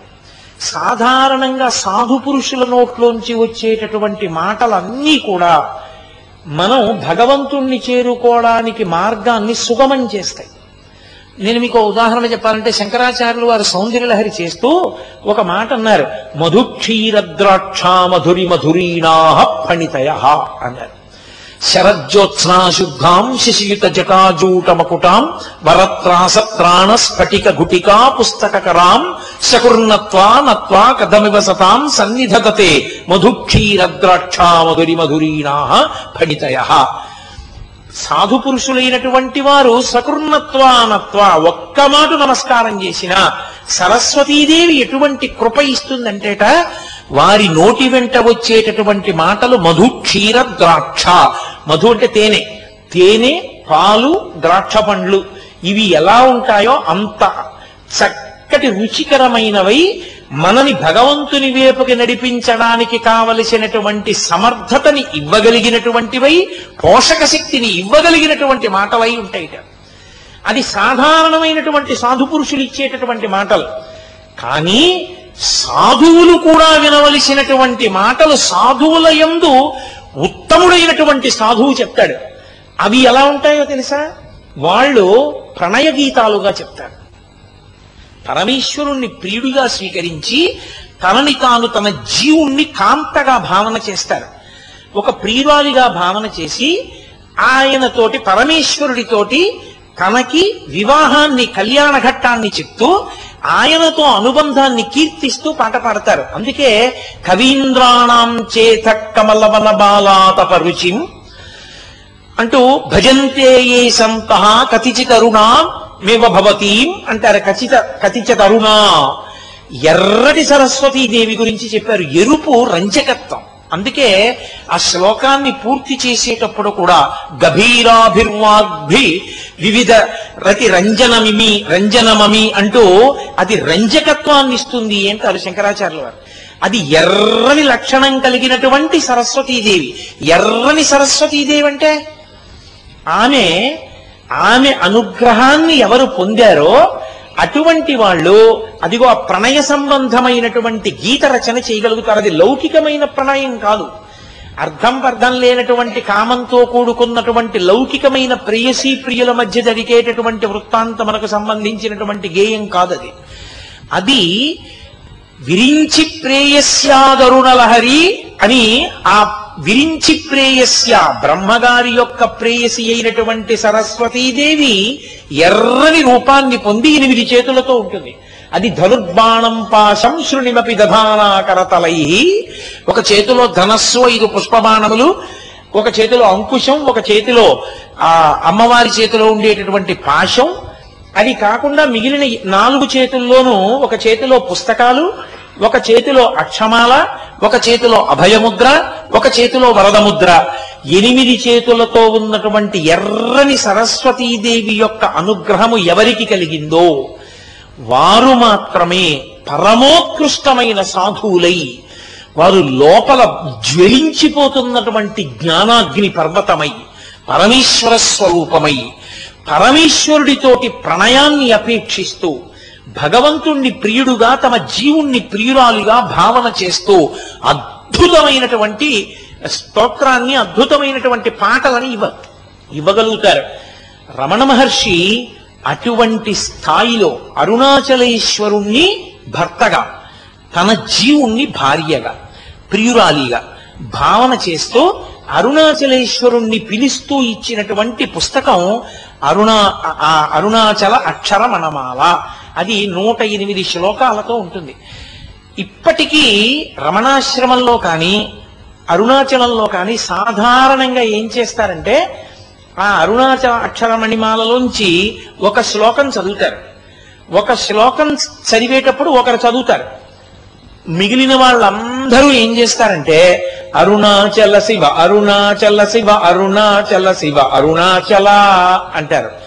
మూడు మాటలు అరుణాచల శివ అని నాలుగో మాట అరుణాచల అంటుంటారు. భగవాన్ రమణులు శరీరంతో ఉన్న రోజుల్లో కూడా ఆయన కార్తీక దీపాన్ని చూస్తూ కూర్చుని ఉంటే ఆ పక్కన ఉన్నటువంటి వాళ్ళందరూ అంత్యవాసులు కొంతమంది ఆ శ్లోకం చెప్పేవారు. మిగిలిన వాళ్ళందరూ ఆ నామాలు చెప్తుండేవారు. అలాంటివి నూట ఎనిమిది శ్లోకాలు తమిళ భాషలో రచించారు. దాన్ని ఒకప్పుడు ఆయన శిష్యులు వచ్చి అడిగారు దీని ప్రయోజనం ఏమిటని అడిగారు. ఆయన ఒక్కటే మాట చెప్పారు. దీని ప్రయోజనం దీన్ని చదవడం వల్ల కలుగుతుందన్నారు. ఉపదేశ సారం చదివితే కలిగేది కాదు అర్థం అవ్వాలి. అరుణాచల అక్షర మణమాల అర్థం అవ్వక్కర్లేదు చదివితే చాలు. పాడితే చాలు. అది పాడితే చాలు పరమేశ్వరానుగ్రహం కలుగుతుంది. ఉపదేశ సారం విన్నవాడు అర్థం చేసుకున్నవాడు ఏమవుతాడో అరుణ అరుణాచల అక్షర మణిమాలని పరమేశ్వరుడి కంఠంలో వేసినవాడు కూడా అదే స్థితిని పొందుతాడు. అంటే దానికి అధికార భేదం లేదు. చాలా తేలికగా హాయిగా ఆ శ్లోకం చదవడం నాలుగు మాటలు అరుణాచల శివ అని అరుణాచల శబ్దం వచ్చేటట్టుగా కీర్తన చేయడం అంత గొప్ప శ్లోకాలు ఇవ్వగలిగిన వాళ్ళు సాధువులు కూడా అవి చదువుకునేటట్టుగా అటువంటి రచన రచన చెయ్యగలిగిన వాళ్ళు ఉత్తములైన సాధువులు అని శంకర భగవత్పాదులు నిర్ధారించారు సౌందర్యలహరిలో. కవీంద్రాణం చేత కమల వల్ల బాలాత పరుచిం అన్న శ్లోకంలో కాబట్టి భజంతే ఏ సంత అంటారు. భజంతే ఏ సంత. సంత అంటే సత్పురుషులు అని. భజంతే. అటువంటి వాళ్ళ శ్లోకాల్ని సాధు పురుషులైనటువంటి వారు కూడా భజంతి భజిస్తూ ఉంటారు చదువుకుంటూ ఉంటారు. అటువంటి శ్లోకం చెప్పగలగాలి అంటే కతిచతరుణామేవ భవతి. ఆ ఎర్రని సరస్వతీదేవి యొక్క అనుగ్రహం ఉన్నవాడు తప్ప అసలు అటువంటి శ్లోక రచన చెయ్యలేడు. వాడు మహాభక్తి తత్పరుడై గొప్ప జ్ఞాని అయితే తప్ప ఇవ్వలేడు అని శంకర భగవత్పాదుల యొక్క నిర్ధారణ సౌందర్యలహరి అటువంటి స్థితిలో అందుకే ఆయన మాట అన్నారు గభీరాభిర్వార్ధి వివిధదతి సంత రంజనమమీ అని. అది ఎంతటి రంజకత్వాన్నో ఇస్తుంది అంటే ఎంతగానో ఆ శ్లోకాలు చదువుకుంటే చాలు అవి పాడుకుంటే చాలు పరవశించిపోతారు అన్నారు. అటువంటి అరుణాచల అక్షర మణిమాల ప్రతి వాళ్ళ ఇంట్లోనూ ఉండాలి. చక్కగా దాన్ని తరువాతి కాలంలో ఏం చేశారంటే అది పాడుకోవడమే ప్రయోజనం కనుక. కేవలం పాడుకోవడానికే కాదు చక్కగా దాన్ని భాష తెలియకపోయినా తెలుసున్న భాషలో పాడుకోవడానికి వీలుగా తెలుగు భాషలోకి అనువాదం చేశారు. తెలుగు భాషలోకి అనువాదం చేసి వచ్చే శ్లోకాలు. అది మనకి అదృష్టం. ఆంధ్రదేశంలో ఉన్న వాళ్ళు కూడా అంత పటిమ కలిగినటువంటి ఆ శ్లోకాల్ని చదువుకోవచ్చు కాబట్టి రమణులు గొప్ప సద్గురు పరబ్రహ్మ స్థితిని పొందినటువంటి మహాపురుషుడు ఆయన నోటి వెంట చదువుకోకపోతే ఆయన నోటి వెంట వచ్చిన మాటలు వినకపోతే శ్రద్ధగా పరిశీలించకపోతే మనం కోల్పోయినట్టు. మహాపురుషుల ప్రయోజనం ఒక వ్యక్తి మీరు తిరువన్నామలై పెట్టరు ఏ ఊరు వెళ్ళరు నోరు విప్పి మాట్లాడరు. మీకు ఎప్పుడు మాట్లాడాలందో అప్పుడు ఎప్పుడో ఒక్క మాట మాట్లాడతారు. అదృష్టం సూర్యనాగమ్మ గారు వెంటనే రాశారు కాబట్టి అందే. అని ఆయన అనలేదనుకోండి. లేకపోతే ఏమవుతాయి అందరికీ అందరూ ఏదో హాల్లో కూర్చున్న వాళ్ళు మాత్రం వింటారు. ఒక్కొక్కసారి హాల్లో కూడా ఆడవాళ్ళకి వేరే వరస ఉండేది. కొంచెం ఆలస్యమై సూర్యనాగమ్మ గారు వెనక్కి కూర్చుంటే ఆయన ఏం చెప్పారో ఆవిడకి కూడా వినపడక లేఖ అసంపూర్తిగా పూర్తి చేశారు. ఆవిడ రాసుకున్నారు అన్నయ్య ఆడవాళ్ళ వరుసలో ఆలస్యంగా వెళ్ళడం వల్ల వెనక్కి కూర్చున్నాను. భగవానుల మాటలు నాకు సరిగా వినపడలేదు. వినపడిందే ఈ ఉత్తరంలో వ్రాస్తున్నాను. అటువంటప్పుడు మీరు ఇక్కడ ఉండడం వల్ల ఏమిటి లోకానికి ప్రయోజనం అని అడిగారు. ఒక ఆయన వెళ్ళి అడిగాడు రమణుల్ని అడిగితే నేను కోపగించలేదు. ఆయన అన్నారు అసలు ఒక గురువు శరీరంతో ఉండడమే లోకానికి ప్రయోజనం. గురువు శరీరంతో గురువుకి శరీరం మీద వ్యామోహం లేదు అది పడిపోతుందని తెలుసు. గురువు గారి శరీరంతో లేడనుకోండి చెప్పేవాడు ఎవడు? ఎప్పుడో అప్పుడు చెప్తాడు ఆయన ఎప్పుడో అప్పుడు నోరు విప్పి మాట్లాడతాడు. అసలు గురువు శరీరం వదిలేస్తే? ఇక చెప్పేవాడు లేడు. అప్పుడు లోకం అంధకారబంధురం అయిపోతుంది రెండు. అంతటి సద్గురువు లోకంలో తిరుగుతున్నాడు అనుకోండి ఆయన దీపస్తంభం. ఓ లైట్ హౌస్ ఉంటుంది. ఓడ వచ్చిందా రాలేదా వదిలేయండి. అది తిరుగుతుంటే పట్టణానికి అందం సముద్రానికి అందం. ఒక్క మహానుభావుడు ఉన్నాడనుకోండి ఆయన ఉన్నాడన్న కారణం చేత పరమేశ్వరుడు ప్రీతి చెంది ఉపద్రవాలు రాకుండా ఆపుతుంటాడు. ఉన్నాడు కదరా ఇంకా ఒక్కడు మహాభక్తుడని. ఆయన కూడా వెళ్ళిపోయాడు అనుకోండి ఇక అంతటి పరమభక్తి తత్పరుడైన వాడు ఎక్కడుంటాడు? జ్ఞానిని మించిన భక్తుడు లేడని నేను మీతో మనవి చేస్తున్నాను కదా. అయినప్పుడు ఇంకా లోకానికి ఉపద్రవములు సంకటములు ప్రారంభములు కావు. కాబట్టి ఒక గురువు నోరి విప్పి మాట్లాడా మాట్లాడలేదా అన్న దాంతో సంబంధం లేదు. గురువు శరీరంతో ఉండడమే మహోపకారం. కాదు ఇవాళ రమణులు శరీరంతో లేరు. పరమాచార్య శరీరంతో లేరు. చంద్రశేఖర భారతి శరీరంతో లేరు. ఆ మహాపురుషుల గురించి చదివినప్పుడు మనకేమనిపిస్తుంది? ఒక్కసారి వెళ్ళి చూడాలనిపిస్తుంది. ఏది ఆ అవకాశం? వెళ్ళి చూడగలమా? చూడడం కుదరదు. అదే ఆ మహాపురుషుడు ఉన్నాడనుకోండి చాలు. ఆయన దర్శనం చాలు ఆయన దర్శనం చేసిన వాళ్ళు ఎందరో వాళ్ళ నోటి వెంట వచ్చిన మాట ఒక్కటే. పోత పోసిన బంగారు విగ్రహం ఏమి తేజోమూర్తి అంతే. ఇంకో మాట లేదు. అద్భుత తేజస్సు అనేవారు అంతే. గురువుకుండే ఐశ్వర్యం అదొక్కటే. ఆ తేజస్సు. ఎందుకని? నిరంతరం భగవదోపాసన చేసి చేసి చేసి చేసి ఆ తేజస్సుని పొందుతాడు. అటువంటి తేజోమూర్తి ఉన్నాడు కాబట్టి దేశానికి పేరు లోకానికి పేరు. ఒక్క రమణుల పేరు చెప్పి పాల్ బ్రాంటన్ రాసిన పుస్తకాల వల్ల ప్రపంచం ప్రపంచమంతా లేచి నిలబడి నమస్కారం చేసింది. నా జీవితంలో యథార్థంగా జరిగిన సంఘటన ఒకటి మీకు చెప్తాను. శేషగిరిరావు గారని ఎంబీఎస్లో ఆఫీస్ సూపరింటెండెంట్గా ఉండేవారు మా పినమామ గారు ఒకసారి నేను ఆయన కలిసి అరుణాచలం వెళ్ళాం. అరుణాచలం పెడితే అరుణాచలంలో మేము కొండ మీద తిరుగుతున్నాం. అంటే ఆ రోజున మాకు ఒక విచిత్ర సంఘటన ఒకటి కనపడింది. ఒక పాలవాడు ఒకడు వస్తున్నాడు. అతన్ని ఎక్కడికి వెళ్ళి వస్తున్నావా లోపలికి అని అడిగాం. అడిగితే మీరు వెళ్ళలేరు ఆ లోపల గుహ ఉంది. ఆ గుహలో ఒక యోగి ఉన్నాడు. ఆయన తపస్సు చేస్తుంటాడు ఆయన గోల్డ్ అవి ఇంతంత పెరిగిపోయి ఉంటాయి. పాలు పోసి ఓ చిన్న పిడతలో అక్కడ పెడతాను. మర్నాడు కూడా ఉంటే తాగలేదు. పిడతలో లేకపోతే తాగాడు. నా జన్మ సౌభాగ్యం అని అందులో పోస్తుంటాను నేను ఎప్పుడు మాట్లాడలేదు కానీ సూర్యుళ్ళ ఉంటాడు. ఆయన అక్కడ తపస్సు చేసుకుంటూ ఉంటాడు అన్నాడు. ఈలోగా ఒక క్రిస్టియన్స్ ఇద్దరు ఆడవాళ్ళు వస్తున్నారు. వాళ్ళు ఏదో పశ్చిమ దేశాల నుంచి వచ్చారు. వాళ్ళిద్దరి మెళ్ళో సిలువలు ఉన్నాయి ఎవరి మతమైనా గొప్పదే. ఎవరి మతమైనా పాడు చేయమని ఎవరి మతమైనా పాడైపోమ్మని చెప్పదు. మనిషి దాన్ని అర్థం చేసుకుని ఉన్నతిని పొందడంలో ఉంటుంది అంతే కాబట్టి వాళ్ళిద్దరు వస్తున్నారు అరుణాచలం పర్వతం మీద. వస్తుంటే నేను మా పిల్లమ్మ గారు నిలబడ్డాం. వాళ్ళు మమ్మల్ని చూసి ఇలా నమస్కారం చేశారు. నేను నమస్కారం చేశాను. మా పినమామ గారు ఇలా షేక్ హ్యాండ్ ఇచ్చారు వాళ్ళకి. ఇస్తే వాళ్ళు ఇవ్వలేదు. వాళ్ళు ఇవ్వకుండా అన్నారు you are really very very very lucky only for the reason that you have born in a country like India where the Arunachala mountain exists and where a maharshi like Sri Ramana has lived for decades and decades. But we are unlucky that we have born in a remote country in western place. And we don't have Arunachala. We did not see Ramana Maharshi. We don't have the opportunity to enter into the ashrama and stay there for a couple of days. Every year or every month we can't come. But you can come and stay here. You can see all these holy places. You are a very lucky, lucky man. So we don't want to shake our hands with you. We just salute to you for your luck. మీరు చాలా అదృష్టవంతులు ఈ దేశంలో పుట్టారు మీరు ఎప్పుడో అప్పుడు ఇక్కడికి వస్తూ ఉంటారు అరుణాచల పర్వతానికి గిరి ప్రదక్షిణం చేస్తారు ప్రపంచానికి దిక్సూచి అయినటువంటి భగవాన్ రమణులు పుట్టిన ప్రదేశానికి ప్రదక్షిణం చేస్తారు ఇక్కడ కూర్చుంటారు మేము ఎక్కడో పశ్చిమ దేశాల్లో పుట్టాం అక్కడి నుంచి ఇక్కడికి వచ్చాం. ఇక్కడికి వచ్చి ఇక్కడ కొన్నాళ్ళు ఉండి వెళ్ళిపోతాం. మీరు వచ్చినట్టు ఒక్క రాత్రిలో ఒక్క పగల్లో మేము రాలేం. మీరు భాగ్యవంతులు. మీతో మేము షేక్ హ్యాండ్ ఇవ్వం.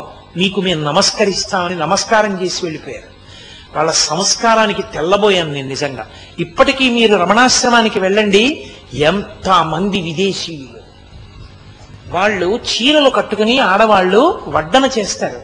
ఇంతంత బొట్లు పెట్టుకుని ఆ దగ్గర గదులు తీసుకుని గదుల్లో ఉండి రమణాశ్రమానికి వచ్చి వాళ్ళు విశేషమైనటువంటి ధ్యానంలో సాధన చేస్తారు.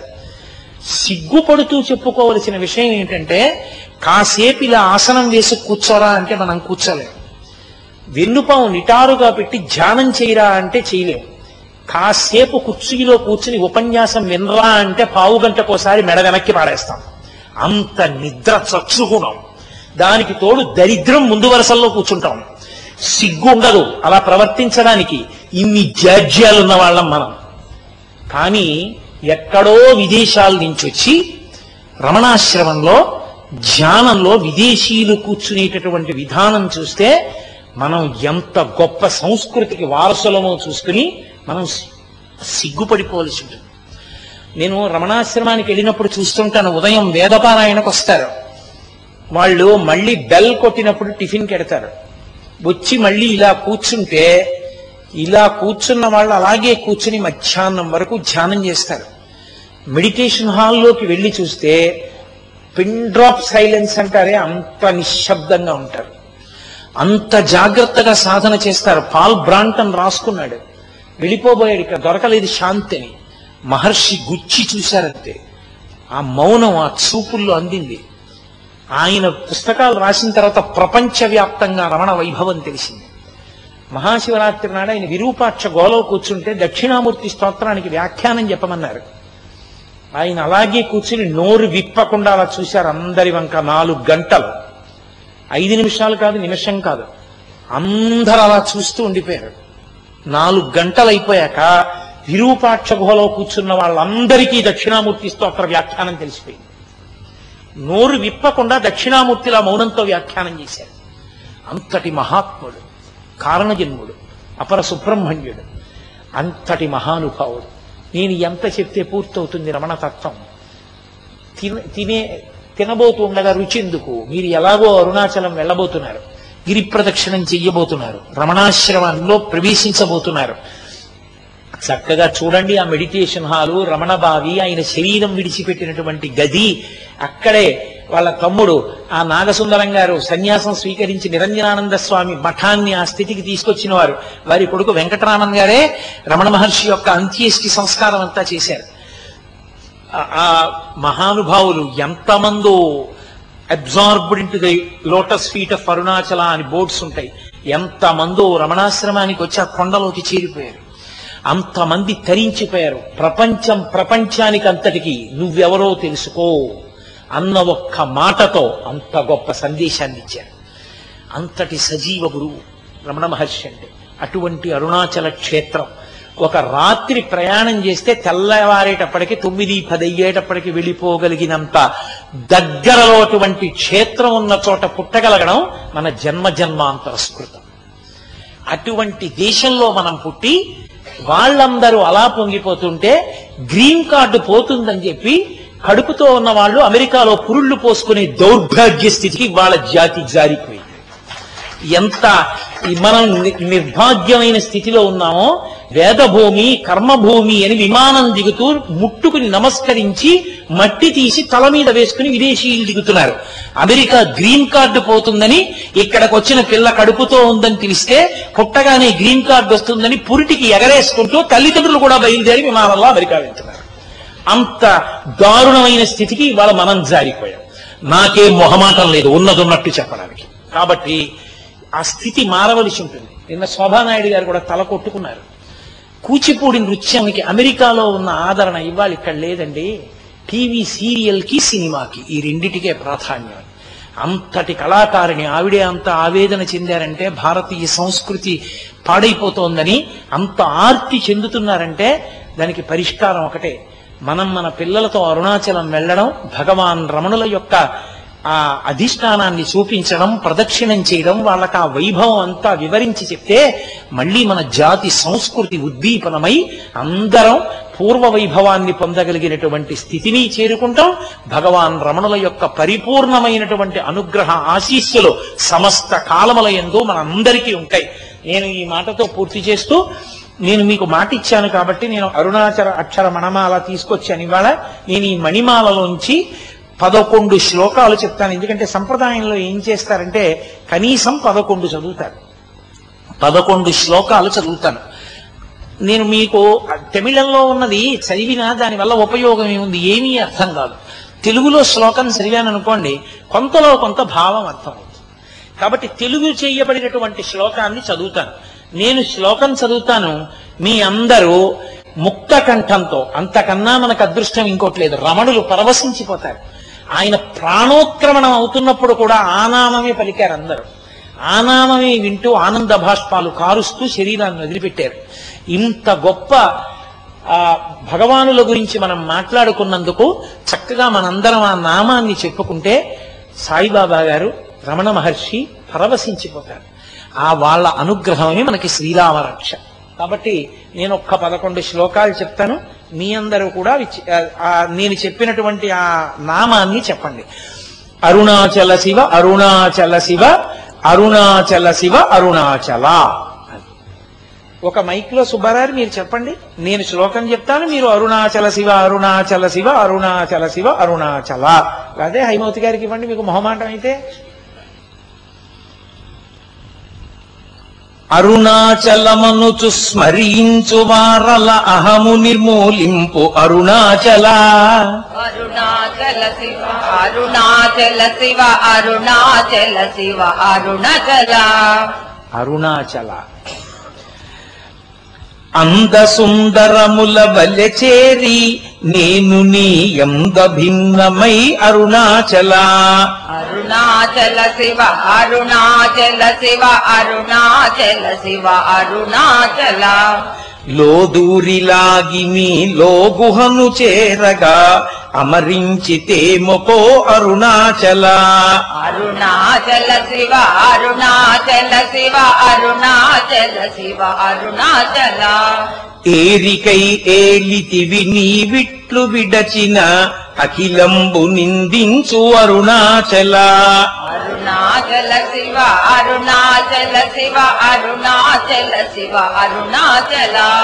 ఈ నింద తప్పుకో నిను తలచుట మాని ఎవరు చేజార్చుకుందురరుణాచల అరుణాచల శివ అరుణాచల శివ అరుణాచల శివ అరుణాచల.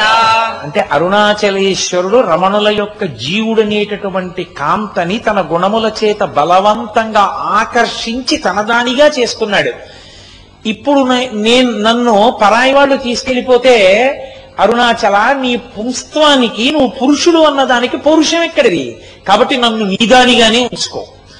అంటే ప్రేయసీ ప్రియునుల అంత స్వతంత్రంగా కీర్తించారు. అద్భుత కవిత్వం అంటారు దాన్ని.